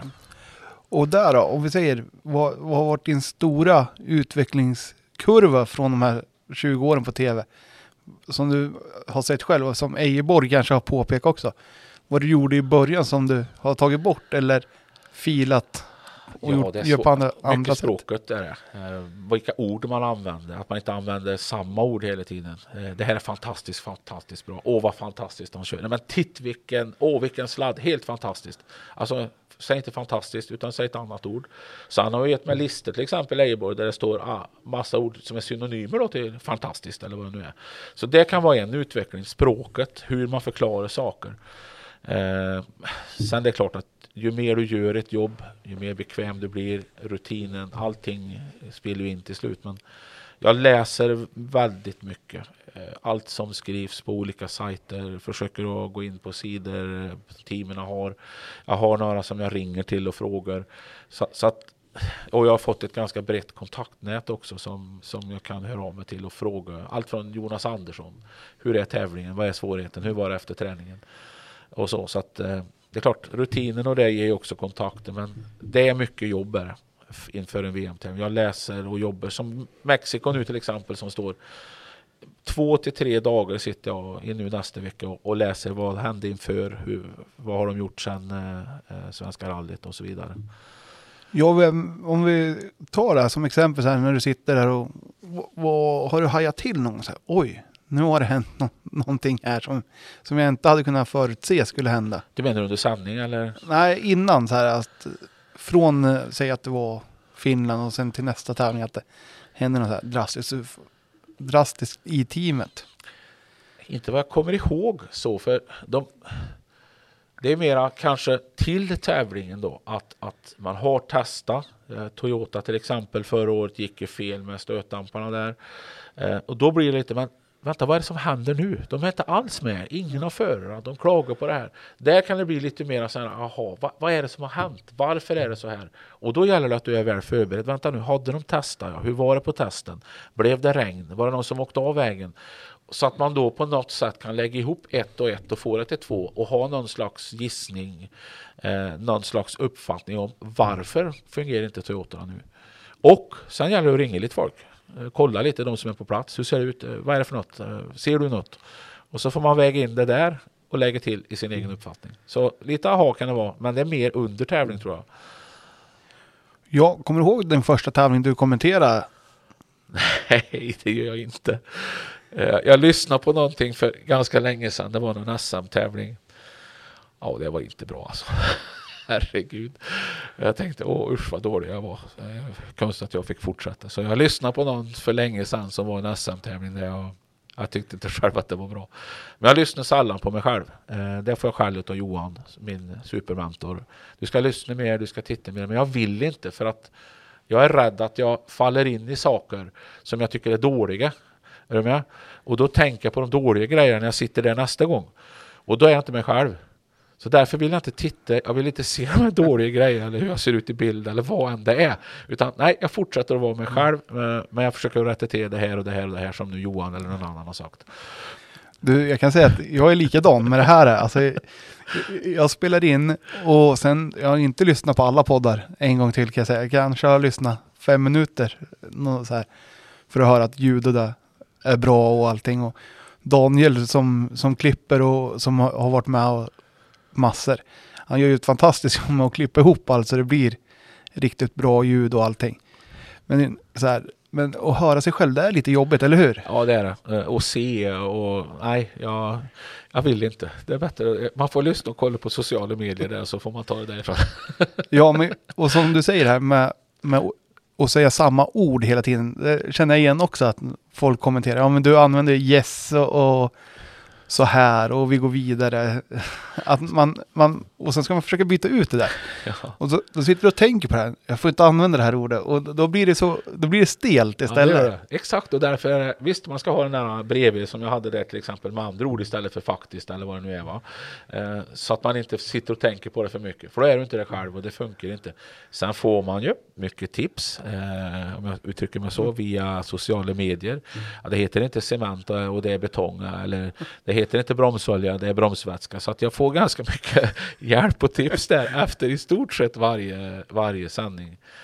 Tyvärr ibland så, så är det ju någon som är eh, rent ut sagt dum eller otrevlig eller tycker att jag är tjock eller någonting. Och det, det, där, är, det där är lite tråkigt att se och läsa. Och försöker inte läsa så mycket sånt men eh, det finns ju lite i alla fall. Men jag, jag är väldigt förskonad. Och de gångerna man går in och försöker prata med den personen och tycker att jag är så hemskt dålig. Vad är det jag gör som är så dåligt? Berätta för mig så kan jag göra det bättre. Och oftast får man igång en bra diskussion då.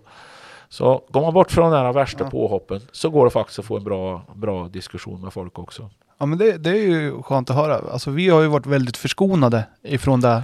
Tack vare att vi, vi kanske inte når den breda publiken utan vi har, vi har nördarna som lyssnar på oss. Ja, ja. Och man får, får bra tips och, och inte de här påhoppen. Och, och det, är- det är väldigt tacksamt. ja det är det. Och, men om vi säger så här, som SVT som, ni får ju inte ha en, när ni kommer till en sändning och du skulle komma med någon märkeskläder och hur, hur för man ser ju er, ni är ju helt clean på kläder. Men det där är nästan som, det har blivit, vi är nästan besatt utav det där. Eh, för att det får sån effekt. Skulle vi missa till exempel att ha någonting, en, en märket på något av våra kläder. Eller att vi tar in någon som vi intervjuar. Om du, och jag- som du och jag sitter nu och det här vore en tv-sändning mitt emot varandra, du hade en kamera här. Då får, du har en, en logga på din tröja nu. Eh, hade vi gjort så, då är det någon som ringer in och säger att eh, det är otillbörlig reklam därför det sitter en person i en intervju med en logga. Då är det 50 000 i böter direkt. Eh, för när vi sitter ner här och har en intervju då kan vi påverka situationen. Alltså ska du vara märkesfri, är reklamfri. Men går vi till dig när du kör din folkracebil eller rallybil och du har din föraröverall på dig, då är du i din miljö. Eh, då får du ha dina kläder och caps och vad du vill, va? där det står eh, olika varumärken på. Och det är bara en, en del av de här reglerna, så man blir nästan lite schizofren med det här.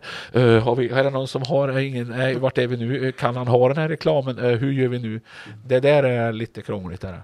Och hur är det där då? När ni, för jag säger, det har blivit mer och mer studio för er. Alltså ni var väl ute mer på tävlingar förr har jag för mig. Ja, lite mer i alla fall. Och hur är det där då? Från studiemiljö till live, live. För det som händer live kan ni ju inte styra riktigt på samma sätt som du säger. Nej. Nej men så är det, studien blir ju ganska enkel för nu är det faktiskt så fint att till och med jag har en klädhylla inne i klädförrådet på SVT. Där står Jonas Kruse på. Det är så coolt! Bredvid Jakob Hård och de andra, de här äh, värstingarna där. Så man får ju kläder som man är tillvisad att ha. Och det står till och med i kontraktet att äh, jag ska ha de kläderna som äh, jag får utav SVT när vi är till exempel i studion och även ute. Jackor och sånt. Det ska ju alla ha samma jackor utan reklam och så. så att det där börjar fungera bra. Det är mera att man när man får in en annan som man ska intervjua som jag sa nyss eller eh, nu är det massa reklam i bakgrunden här. Hur, hur gör vi för att filma det här så vi inte får samma skylt hela tiden? Alltså det finns hela tiden med i varje sanning eller vad än man gör att man tänker just på det där så att det blir rätt. Och när ni gör någon sån här videointervju som det var i corona, att man ringde upp folk och, och de sitter med, med sina sponsorkepsar eller någonting. Hur, hur funkar det då? då? Jag tror att det är samma regler då också, för då kan vi påverka situationen. Nu ringer vi till dig, eh, du sitter här, ja bra, du får ta av dig kapseln, du får tejpa över det varumärket du har där. Så att jag tror vi är skyldiga att göra det då också. Så du hör, man blir schizofren av det här nästan, man vill inte göra fel. Ja, det, det är ju spännande att höra alltså hur, hur, mycket stat, alltså hur mycket man styr av, av av regler och, och sånt som... För jag kan tänka mig att det är många som undrar varför man inte ser några märken. Och det är ju framförallt på SVT. Ja men det är det. Men jag tror faktiskt att det är samma regler för TV4. De kan egentligen inte heller ha en jacka på sina reportrar med varumärkesnamn på jacktillverkarna till exempel. Men, men det kanske har skett. Jag tror inte de blir lika mycket anmälda som SVT gör. För man känner liksom inte till det här men man kanske på något sätt vill sätta dit SVT mer. Jag vet inte. Eller att man helt enkelt vet mer att de reglerna gäller där. Så att det är inte alls ovanligt att det blir uh, bötesbelagt, det är vad jag har förstått. Mm. I alla fall har det varit så. Exakt om det är så nu vet jag inte. Ja, spännande att höra. Och om vi fortsätter att prata om dina kollegor på SVT som Maria och, och de här. Och, Johan ja. ja. Och Johan. Då vet du det så. Men Maria, hon hade hon någon rallybakgrund eller motorsportbakgrund innan hon, hon hoppade in med er i, i rallystudion? Nej, det tror jag inte. Men hon blev eh, biten direkt. Hon var med på Svenska rallyt där. Jag kommer nu inte ihåg vilket år det är. Jag är ju dålig på år, men det har ni märkt. Eh, och, och, från det var hon fast. Och jag, jag vet ingen eh, som jobbar så hårt, så entusiastiskt, 110 procent på allting. Hon kan skicka en, en video klockan 12 på natten. Kolla här, de har testat och han körde av. Alltså det kan vara vad som helst. Eh, dygnet runt. Hon är så engagerad, tycker det är så roligt och är hon är en fantastisk människa att jobba med dessutom. Så eh, Maria är eh, fantastiskt duktig, grym. Ja, nej jag tycker alltså ni gör sånt fantastiskt jobb och som sagt. Som har vi sagt fantastiskt tre gånger du och jag. Ja, du ser. Asbra då. nej men i alla fall så när vi pratade i början där att ni har ju blivit rally-Sveriges ansiktena utåt om man säger. Och det är ju, har ju med SM-veckan att göra också. Det måste ju vara en hel, alltså från VM till SM-veckan om vi ska jämföra. Vad, vad tycker du är de svåraste skillnaderna där? För i Sverige känner du kanske till en del av namnen och vissa kommer som riktiga darkoser och dyker upp och gör en bra SM-sprint sådär. Ja men där är du på det. Det är det, är det svåraste. Att jag, jag, jag, jag kan, tror jag, ganska mycket om eh, Kalle Rovanperä och Sebastian Ogier och alla de andra där. Eh, de har jag lite koll på. De vet jag vad de har gjort och har lite historia. Men så kommer jag till SM-veckan och så står det något namn där som jag borde känna till tycker jag. Eh, vänta, han vann ju någon tävling där.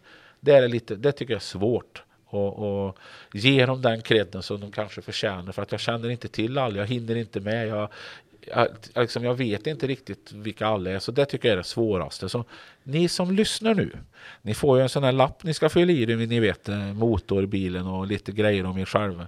Den är jätteviktig att ni fyller i för min skull och även för er skull. För att det, ju mer ni fyller i där, ju mer jag vet vilka ni är, vilken motor det är, vad som har hänt med bilen och vad du har kört. Ja, ju mer kan jag prata om dig. Och, och ju mer ja, tv-tid, ju mer information får ni. Så att fyll i dem där. Mm. Ja, det måste vara kul när det kommer någon lapp där det står ja, jag kör en, jag kör en Golf och jag, jag heter så här och jag har gjort det här. Ja. ja. Då finns det inte, alltså, då, då, blir det svårt för, för, för er i studion att rapportera. Ja men så är det. Man, vi lägger mycket tid på efterforskning också, det gör vi förstås. Att man, man struntar ju inte i det. Eh, men det är inte lätt att hitta information om alla. Det, det är lättare att hitta om en världsstjärna än om Kalle Nilsson som åker en Astra ifrån Vimmerby. Eh, det finns kanske inte, han kanske har en dålig hemsida som inte uppfatt, eller är uppdaterad och sådär. Så att, eh, det, det är svårt där när man inte får informationen. Jag vill veta mer. Jag borde veta mer tycker jag. Så det ligger mycket hos mig också. Men som sagt, och vad är det, en 40-50 startande på SM-veckan. Det, det, är ju svårt för dig att sitta och, och, och, kolla igenom allting också. Ja men så är det. Så är det. Men hjälps vi åt där, det är samma sak där. Det är klart, får vi fylla in med lappar bra och skickar in dem så så är det lättare för mig också. Då vi, kan vi göra lite mindre eftersökningar och kan lägga tiden på andra saker istället så att vi gör, gör sanningen bra. Ja, och sen om vi tar som SM-veckan, har det hänt någon gång att du så här, bara den här hade jag inte koll på, som nu åker han riktigt fort, att du har fått lite så här panikuppslå? Varje gång. ja, det är alltså.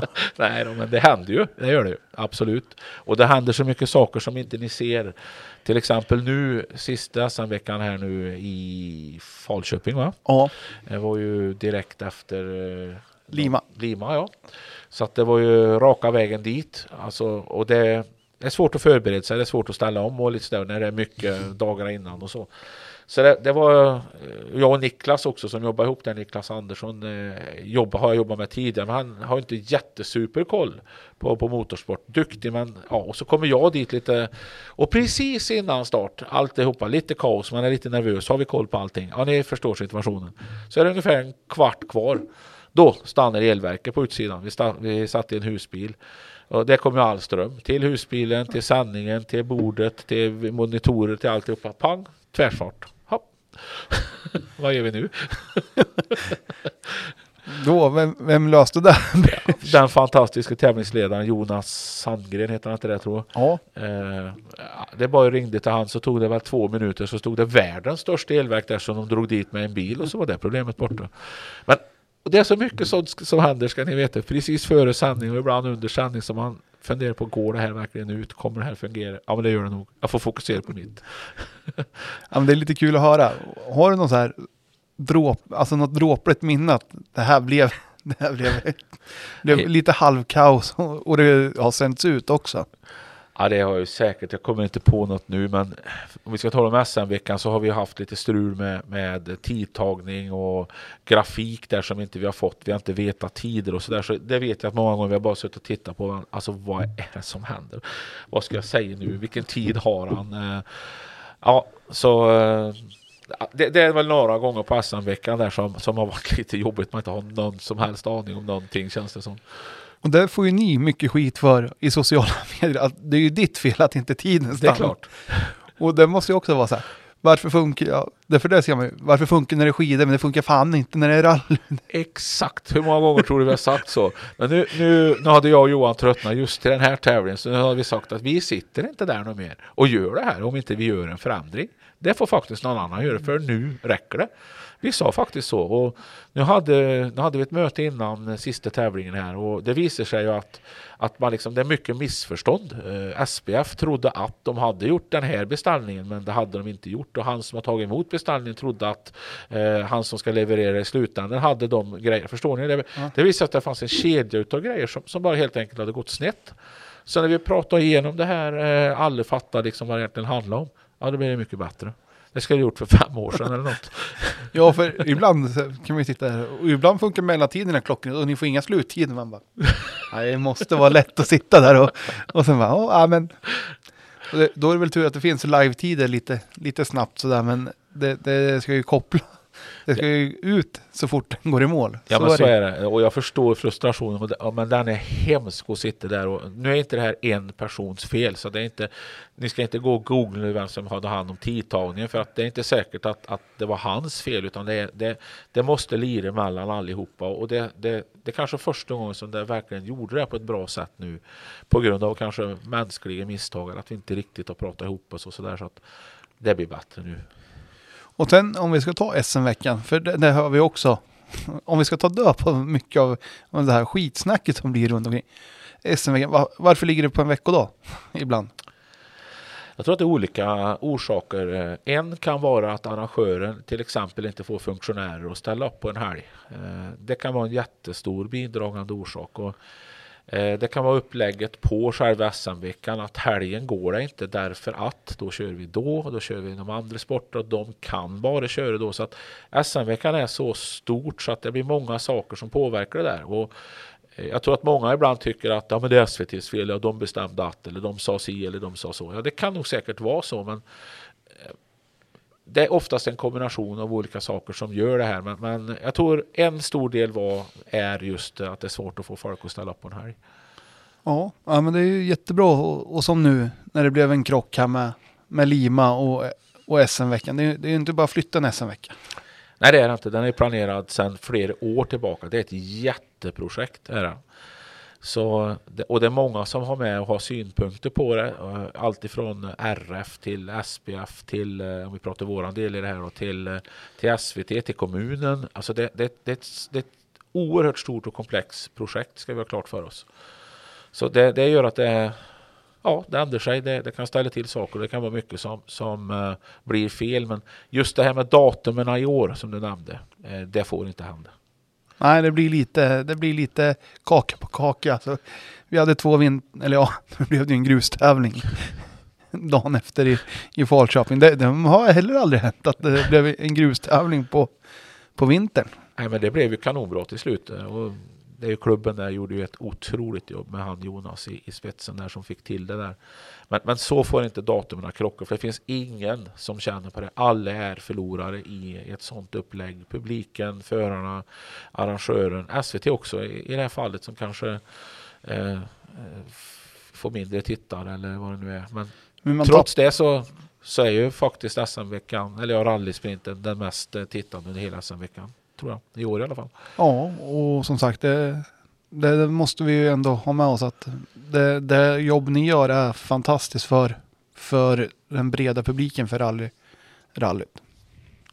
Det bo, jag tycker det borde vara fler förare. Vi borde få alla egentligen i SM-toppen och köra sprintarna. Köra, köra faktiskt eh, det här. För det, det får möjligheter att få så mycket exponering och just i SVT som, som har mycket tittare det är inget fel på andra kanaler, men, men i och med att det är fritt, du, du, visst du betalar en tv-licens, men du behöver inte ha ett abonnemang och så. Det gör ju att vi har väldigt många tittare gratis om jag får uttrycka mig så. Den, det som det är värt för, för, för dig som förare, för dina samarbetspartner. Jag förstår inte att alla eh, som åker rally-SM inte åker SM-sprinter.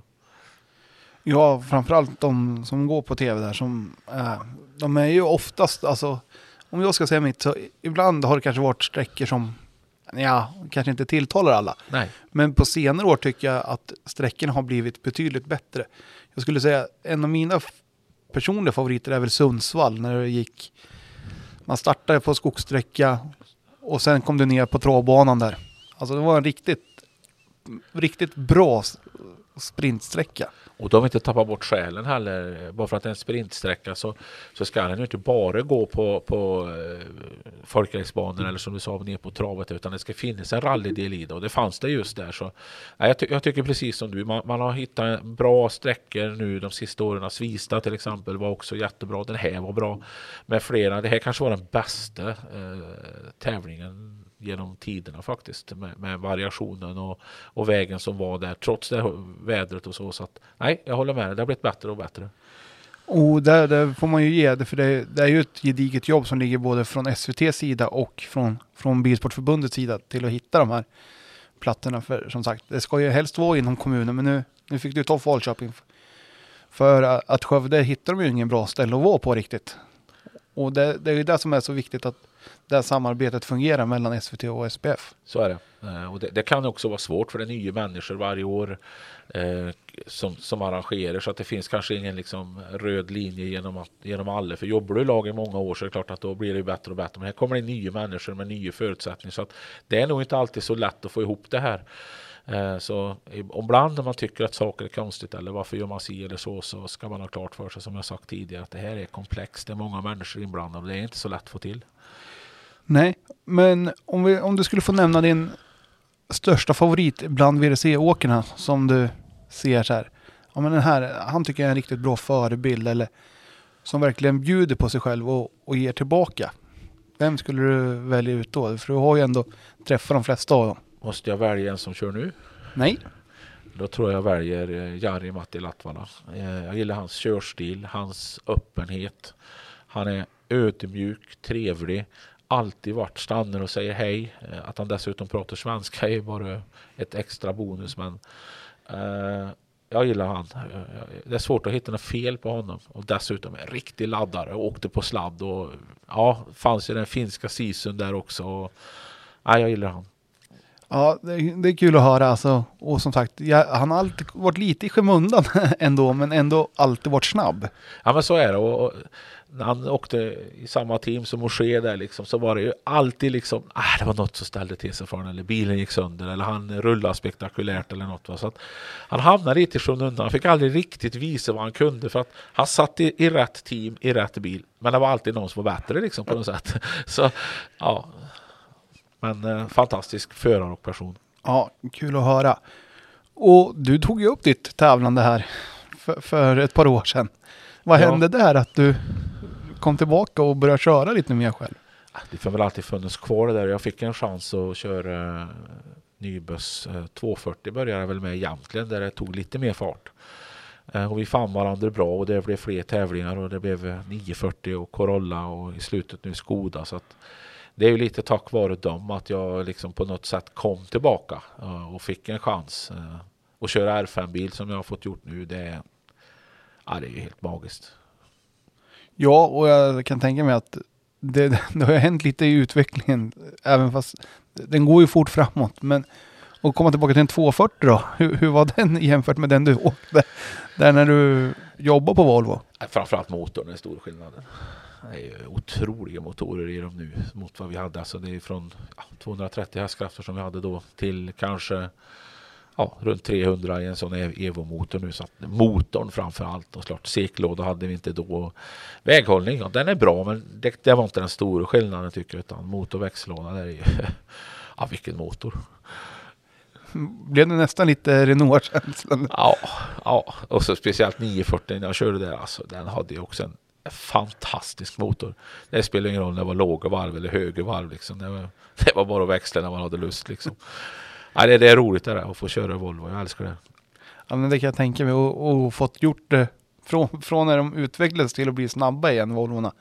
Till att åka en riktigt potent Grupp H-bil nu. Så det måste varit riktigt kul för dig. Ja, det var det. Eh, Och samma med Corollan där. Jag lyckades ju faktiskt få till den på slutet tyckte jag. Så jag åkte ju ganska bra där i av Skillingaryd bland annat. Eh, Och det var också en aha-upplevelse när man väl kom underfund med Corollan hur bra den är. Men den kräver en annan körstil och har ju också en motor som är riktigt god alltså. Så det var kul att få prova på framhjulsdriften där också och se skillnaderna. För så fort har jag aldrig åkt i en framhjulsdriven bil som jag gjorde i Corollan. Eh, så, så bra var aldrig Meganen.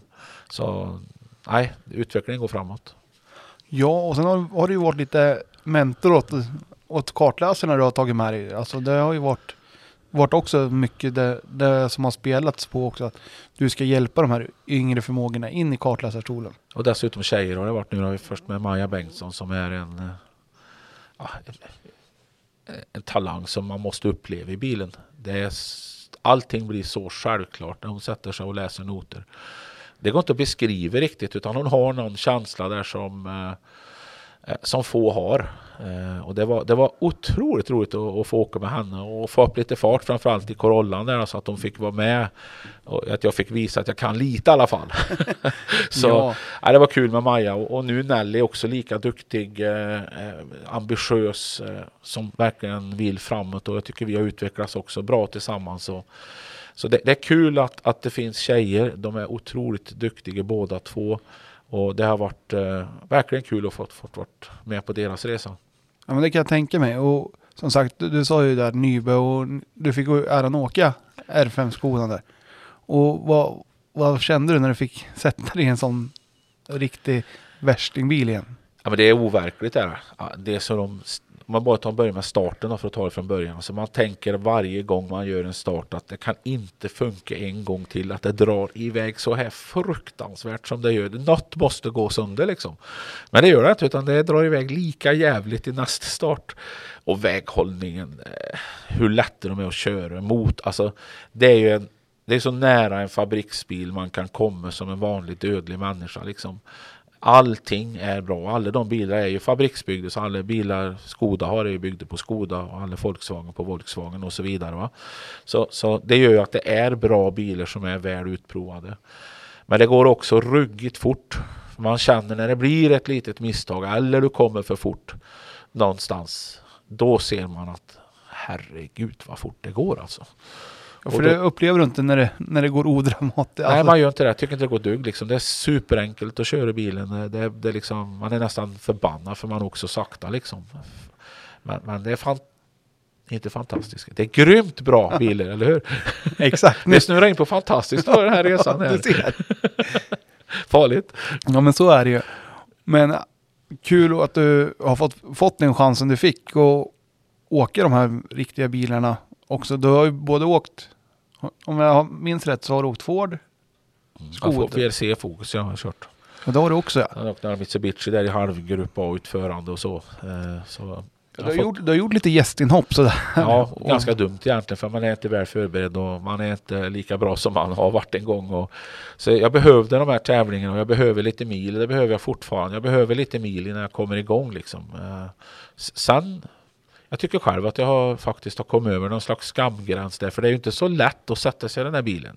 När jag sitter som expertkommentator ena dagen och berättar att eh, Kalle Rovanperä gör en massa fel och så sitter Jonas Kruse själv där och gör ännu sämre fel och inte alls bra tider. Det är inte så kul egentligen. Så att, där har jag ju varit lite tuff tycker jag själv som vågar utsätta mig för det här. Och jag tycker själv att jag har passerat någon slags skamgräns och visat att jag fortfarande kan. Speciellt den tävlingen som du lurar mig i Ja. det var, Den satt fint. ja, den kan jag tänka mig.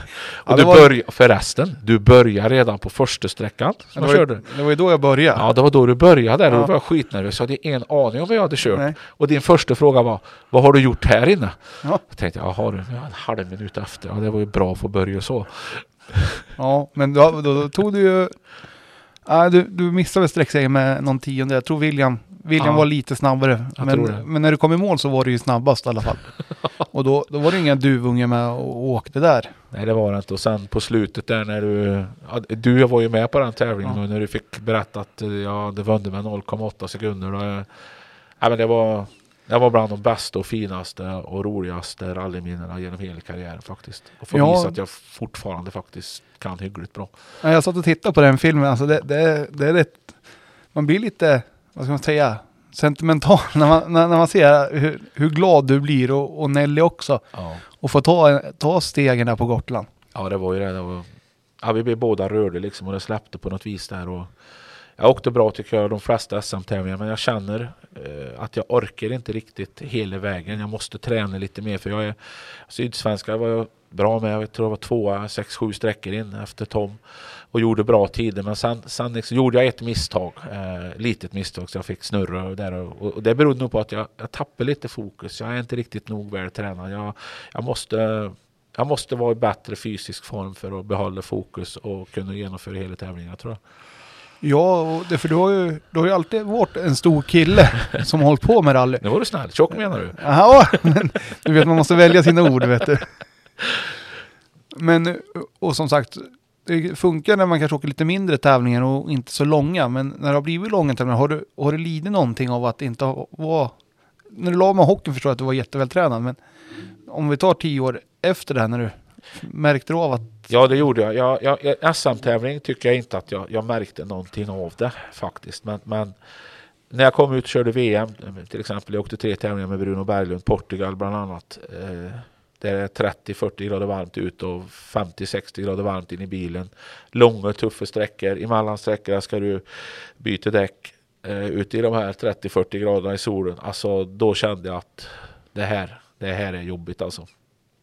Och, och det finns ju egentligen ingen anledning att inte vara vältränad. Det är bara dumheter. Det du kan påverka ska du ju påverka. Och inte vara vältränad, det, det är bara dumheter egentligen. Så att nu försöker jag faktiskt. Jag är på gymmet nästan varje dag nu.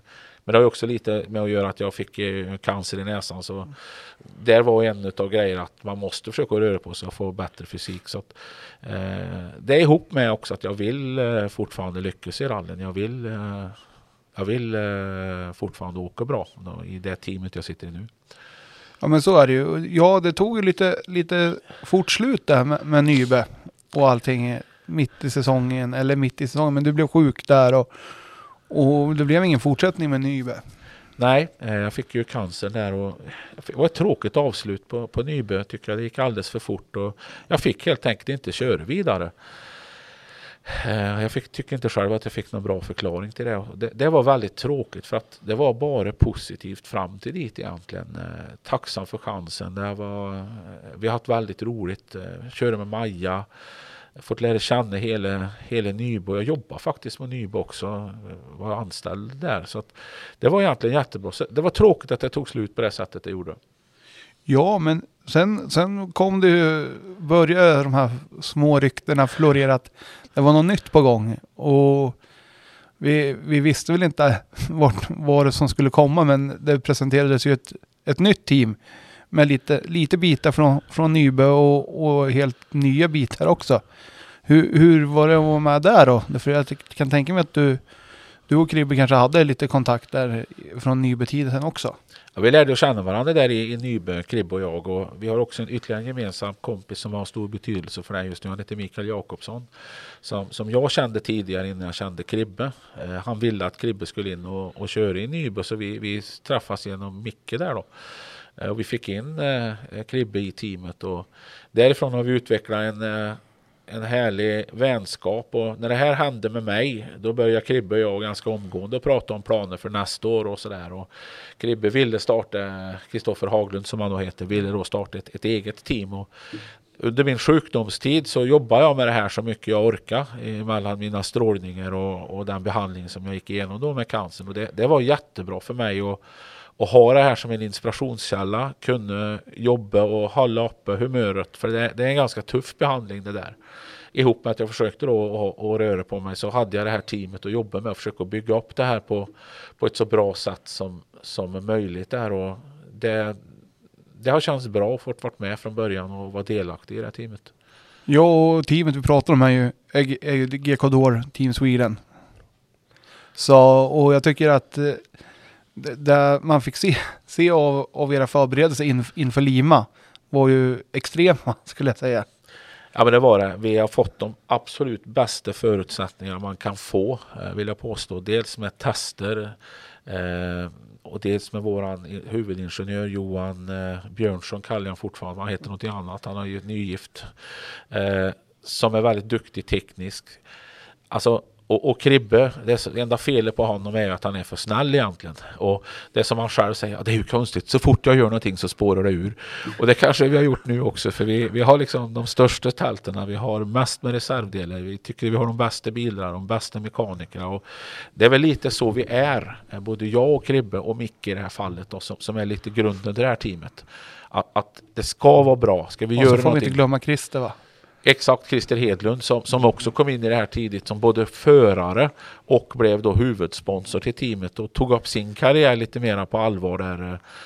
Så de här, de här fyra människorna, eh, eller vi tillsammans, där framförallt de tre, har gett fantastiskt bra förutsättningar och vi har otroligt roligt och det kan inte bli bättre. Nej. Det är väl bara jag som ska leverera lite mer nu.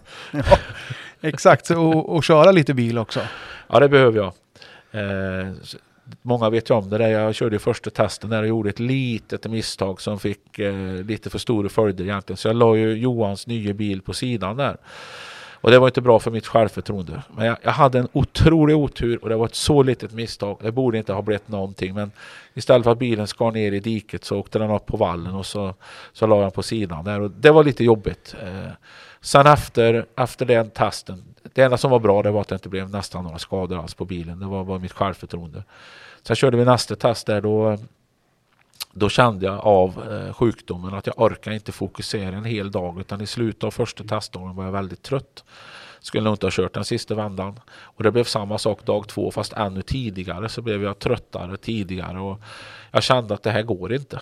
Så jag var tyvärr tvungen att skippa Lima för den skullen. Och det var, ingen, det var ingen chansning jag tog. Jag konsulterade det här med, med högsta läkaren på sjukhuset som sa att normalt sett så är man sjukskriven nu, ska du veta, efter en ja. sån här behandling. De flesta är heltidssjukskrivna. Om du jobbar på ICA eller är chef på banken, det spelar ingen roll. Det är samma för alla, sa hon. Men du är pigg, jag tycker du ska prova. Men tänk efter, sa hon. För du vet inte förrän du sitter där. Om det är mister i koncentrationen eller synen eller om du blir trött. Man vet inte förrän du har provat. Men tänk efter, sa hon. Och det gjorde jag.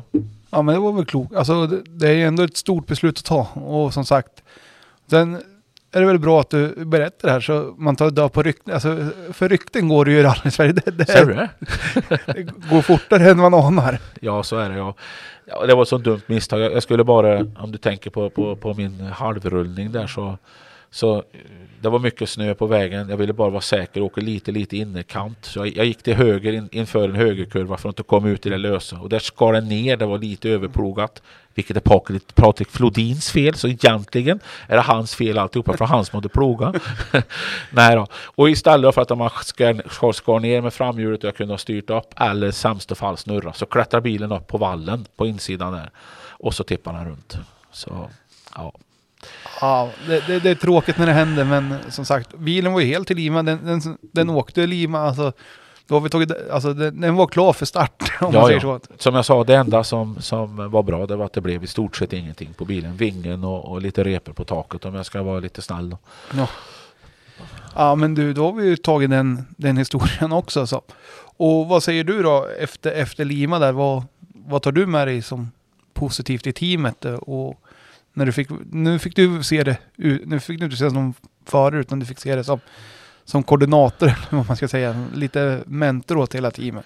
Ja, vi, fick, vi fick väl inte visa alla förare vad de egentligen kan då. Eh, Kribbe fick ju baråk och föråkare och han skulle ha varit med där tror jag på ett väldigt bra sätt om han hade åkt eh, med i tävlingen. För vi såg tider som är bra och han har mest åkt och lekt som man säger. Hedlund fick lite problem men han tar också stora kliv framåt. Vi kommer att ta bort eh, halva det han är efter nu på till sommartesten tror jag. Eh, våran eh, lill-Patrik Hallberg där fick ju tyvärr motorproblem direkt men han var också väl förberedd och hade kört mycket. Så den som lyckas var ju Patrik Flodin. Vi ser ju, jag ser ju hur, hur engagerad han är. Eh, sin rutin som han har. Eh, han fick också väldigt bra förutsättningar att testa mycket olika saker. Stötdämpare, differentialer, har provat olika bilar, hoppat mellan bilarna, kört många mil eh, och, och fann sig rätt direkt. Han, han säger ju att det här är nog den bästa bilen jag någonsin kört. Sen, sen hamnade vi nog kanske så bilen blev lite, lite för mjuk. Så han kunde inte riktigt få ut det sista i Lima där utan bilen slog igenom lite och var kanske åt det mjukare hållet. Så Flodin kan ännu bättre. Vi som team som genomfört det här och byggt upp det här stora teamet på den här korta tiden tycker jag gjort det jättebra. Vi har bland annat nu den här helgen träffats i sex timmar har vi suttit, jag, Håkan, Ilona och Johan som drar i olika saker i logistiska frågor och, och liksom finjusterar saker som redan är bra. Så det här teamet kommer bli otroligt bra och är redan ett fungerande bra team. Ja, det är riktigt kul att höra och att sånt behövs i Sverige. Att, att det kommer lite fler team. Det är, det är GK Door, det är Nybe, det är GN. Alltså vi börjar få upp ett, få upp ett litet team, teamkänslor i Sverige också. För att ta bort de här garagekompisarna kanske och så. Och jag tror att det är, det är, det är en viktig del även fast det ska finnas kvar gräs. Alltså, men det måste, vissa kan ju faktiskt betala för sig och åka i team. Och då måste det finnas chans. Det har inte riktigt funnits det. Innan. helt rätt. Det är professionella team allihopa de som, som du nämner där som jobbar hårt och, och är bra team som, som lägger mycket tid och pengar på det här. Och det, det som jag tycker är roligt, framförallt till viss del Nybe men, men definitivt GN och, och GK Door-teamet är att vi satsar på uttalat på en junior. Eh, för det gör vi verkligen. Vi vill hjälpa Patrik fram. Vi ska få in han och köra mycket tävlingar. Och han ser ju att misstag kan ske på test. Utav den bästa. Ja, expert, experten. Exakt! Kände mig inte så jävla mycket expert där ska jag säga. Men, eh, så så nej, vi vill verkligen hjälpa fram honom och det tror jag GN också vill med sin unge förare där. Och det är lite kanske därför Pontus har fått chansen för att kunna vara mentor till, till han där. Så Ja, men bra att det finns stora team i Sverige. Vi måste ta vara på det här också nu tillsammans så att eh, vi får fram pengar och får fram fler team. Ja men så är det ju och som sagt riktigt kul att det, det kommer i, i de tuffa tider det är också. Så jag ser verkligen fram emot den här SM-säsongen som, som kommer här. Ja, det är inget dåligt getingbo om vi ska titta på R5-klassen där med Olins eh, fräscha kommer tillbaka där och ser man startlistan där så nej, så bra har det inte sett ut på många år. Nej och PG och allihopa där så. Exakt. Ska du, du får visa att du kanske kan slå PG på några par sträckor här nu då. Ja, jag har haft en dröm sedan jag började köra att jag ska slå honom på en sträcka i alla fall. Men det krävs att han får punktering antar jag. Men det gjorde du ju. Gjorde här? Sydsvenska. Han bröt ju. Ja, ja, just det ja. jag är väl inte riktigt samma men nej, det är klart jag inte slår PG, men kan jag få drömma i alla fall. Ja men så är det ju. Men vi, vi har ju sett där en bra stund nu och, och det, det... Tiden går fort. Herregud. Va? Jag tittar på klockan nu. Vi satt innan och sa ja, kanske blir en timme eller två. Ja. ja, vi är snart uppe på tre. Herregud. Ja, ja. Men i alla fall, så vi har ju några stadiga frågor här så vi kör väl dem och som sagt det är ju Daniel som brukar ha dem men jag, jag tar dem och den första är vilket är ditt bästa tävlingsminne? Åh, den är svår att tycka välja ut. Eh, jag, jag väljer faktiskt det vi pratade om nyss. Det, det är något av de bästa, så, så var det Gotland. Eh, det blev så komplett för mig allting och få få komma tillbaka, få, få åka bra och vinna en sån tävling. Jag har aldrig varit på Gotland. Eh, efterfesten är också väldigt rolig, prisutdelningen. Alla är ju liksom kvar. Det var som förr i tiden. Den var komplett på något vis den tävlingen, så jag väljer Gotland just. Ja, ta något i närtid. säg. Ja, som man kommer ihåg. ja, exakt. Sämsta tävlingsminne då? Eh, alltså... Svårt det också. Vi har ju pratat om den här första rullningen där framlänges med till exempel den Amazonen. Det är sånt jag kommer ihåg än idag. Och i och med att jag kommer ihåg just den än idag så är nog det något av de sämsta. Liksom. Det, det uppvaknandet, eh, så ung. Eh, eh, ja, det satte nog sina spår där på något sätt. Ja, det kan jag tänka mig att det blir. Det blir ju lite halvjobbigt och, och så, men ändå, det är, som sagt, det, du kommer ihåg det och då får du, får det vara där. Och sen var det lite tufft med Megannen där ett tag också, men det Ja. var inte kanske under tävling utan det var mer i teamet om man säger. Ja, jag såg, och pressen som man fick uppleva där eh, var ju också jobbig liksom. Eh, Jag gjorde också några dumma misstag med den. eh, Så, fast det, det, ja, det var nog på ett annat sätt. Ja, har du gjort någon sån här stor garagetabbe eller någonting? För du sa, sa att du inte kan skruva så bra, så någon borde du kunna bjuda på. Åh herregud, eh, det här var inte alls förberedd på. Garagetabbe. Vad skulle det ha varit då?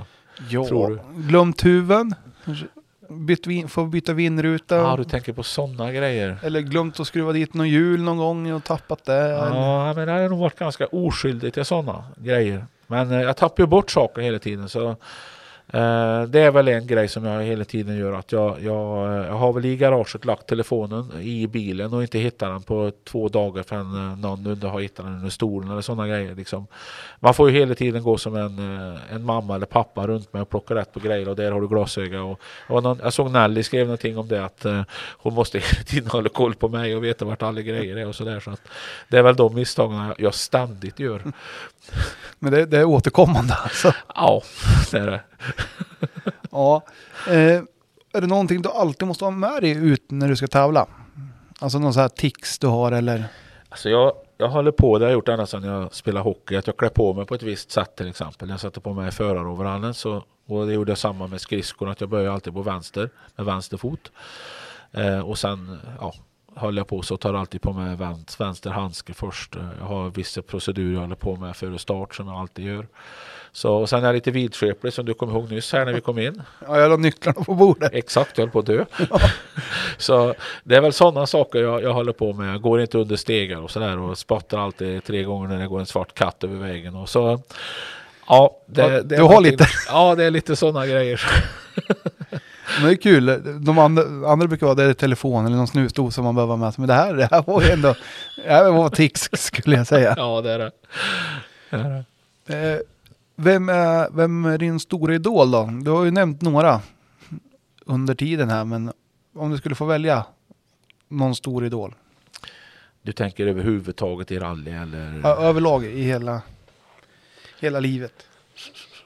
Ja, alltså eh, den första jag kommer på som eh, jag alltid har eh, beundrat och följt och jag har, jag har inte läst många böcker men eh, jag läste en bok utav honom eh, och det är Börje Salming.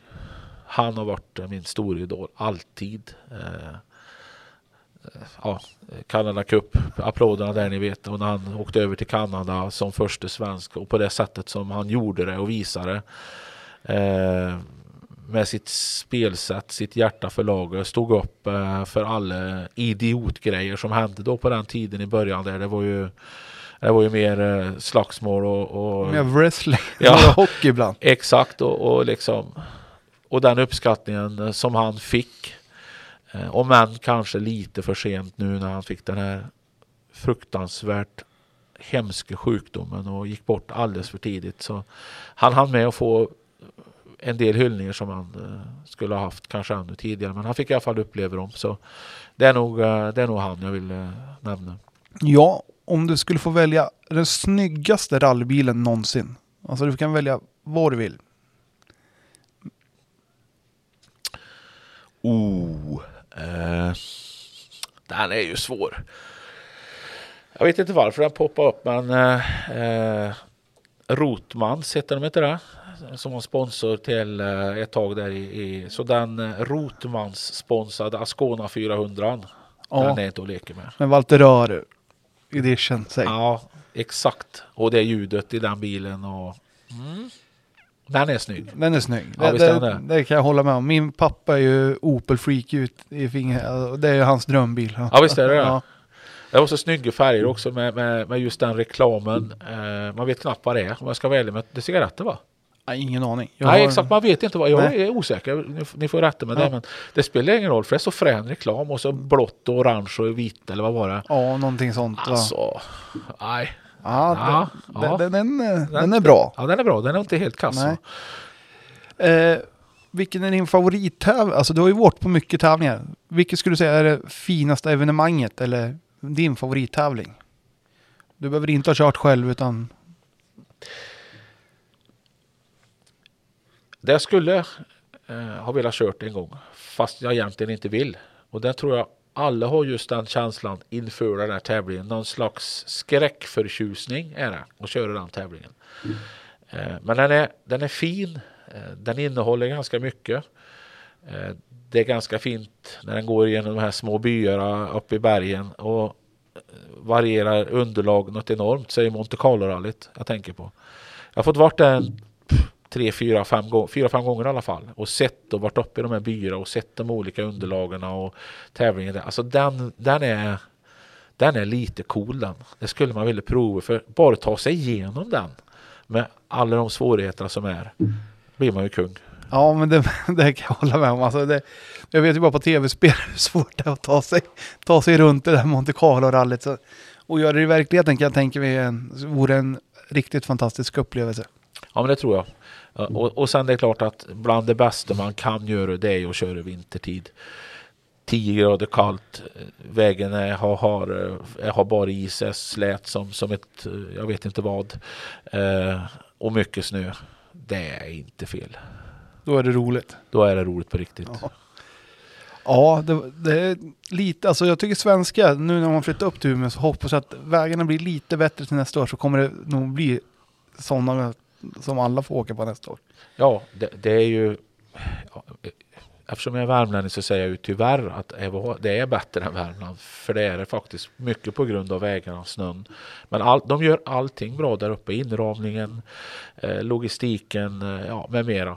De, det jag vill att de gör det är att de, de får tre, fyra nya sträckor eh, utav de som finns där. Som har en annan karaktär, inte är snabba på det viset som vägar är snabba här. För här är det rakt sväng, rakt sväng. Det är inte snabbt liksom i svänger och, och så rytmiskt. Så att det är det enda som saknas i Umeå vad det gäller vägar. Där kan vi få de här tre, fyra sträckorna där som, som vi vet finns. Då blir det ett helt Jag fantastiskt förstår rally. få åka, vad heter det, Brattby eller någon av de här gamla klassiska Vännäsvägarna. Ja, Då hade det varit, det var som Ekström sa efter 2019 när de hade åkt där. Det här är riktigt fränt, eller om 2020 måste det ha varit. När de åkte SM där uppe och han sa det här är en frän väg, det här, här kan man stå på och det är ju verkligen sväng i sväng över krön och grejer. Så det, Jag tror det är viktigt att man får till de sträckor för att jag förare har väl lite synpunkter också att de tycker att det liksom är tråkigt snabbt kanske ibland. Så att det är det enda som saknas på ett fantastiskt rally med bra arrangerat och allting där så hittar de där tre, fyra nya sträckor så då är det fem rattar sen. men så är det. Och nu då, om du fick önska vem du ville att höra i podden, vem skulle du vilja höra? Oj, vilka frågor. Jag skulle ha lyssnat på den här podden lite mer noggrant så jag kunde ha varit lite förberedd. Eh, Ja du. Det, behöver, det ska vara något rally förstår jag. Ja, nej, det kan vara vad som egentligen. Alltså, vi, har, vi har ju försökt att bredda det lite från rallysporten utan motorsport i alla fall. Är väl,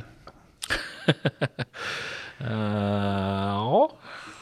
Jag skulle vilja höra nå- någon utav uh, teamcheferna faktiskt i, som, som jag tycker är riktigt bra. Jos Capito till exempel. Eh, någon sån där, eh, även kanske Latvala verkligen satte sig ner här och berättade lite om hur det fungerar i ett VRC-team idag, vad de har för erfarenheter.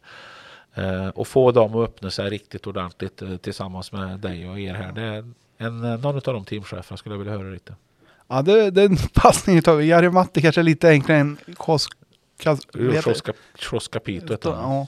För min engelska är fruktansvärt dålig. Så det, Ja, vi tar Latvala, för vi kan prata svenska. ja, så- ja, exakt. Så, nej, men du, vi, vi har ju kastat de här tre timmarna. Det har gått superfort och vi har haft det riktigt trevligt. Ja, det har vi haft. Det var jättekul att göra det här och hoppas att det är trevliga och bra och intressanta grejer vi har pratat om då. Ja, men det tror jag. Och jag tycker att det har varit eh, riktigt intressant att få tacka dig för, för din tid. Det är jag som ska tacka. Jätteroligt att få vara med. Nu ska jag bara skicka det här till Daniel så han får redigera. Ja, gör det. Vi får inte glömma bort honom. Han, han, när han inte hör så jobbar han i, i bakgrunden. Och det är viktigt att han får den credden han ska ha för, för det jobbet han gör. Det är oftast så att många som är just i bakgrunden är väldigt viktiga och vi glömmer att lyfta fram dem. Eh, Kartläsarna till exempel eller Meken som gör det här fantastiska jobbet. Så att, eh, nej, bra Daniel, fortsätt med det där. Absolut. Men vi, vi hörs snart igen alla lyssnare så återkommer vi med nya gäster. Ha det bra! Har du ett företag som vill synas och höras med Rallypodden?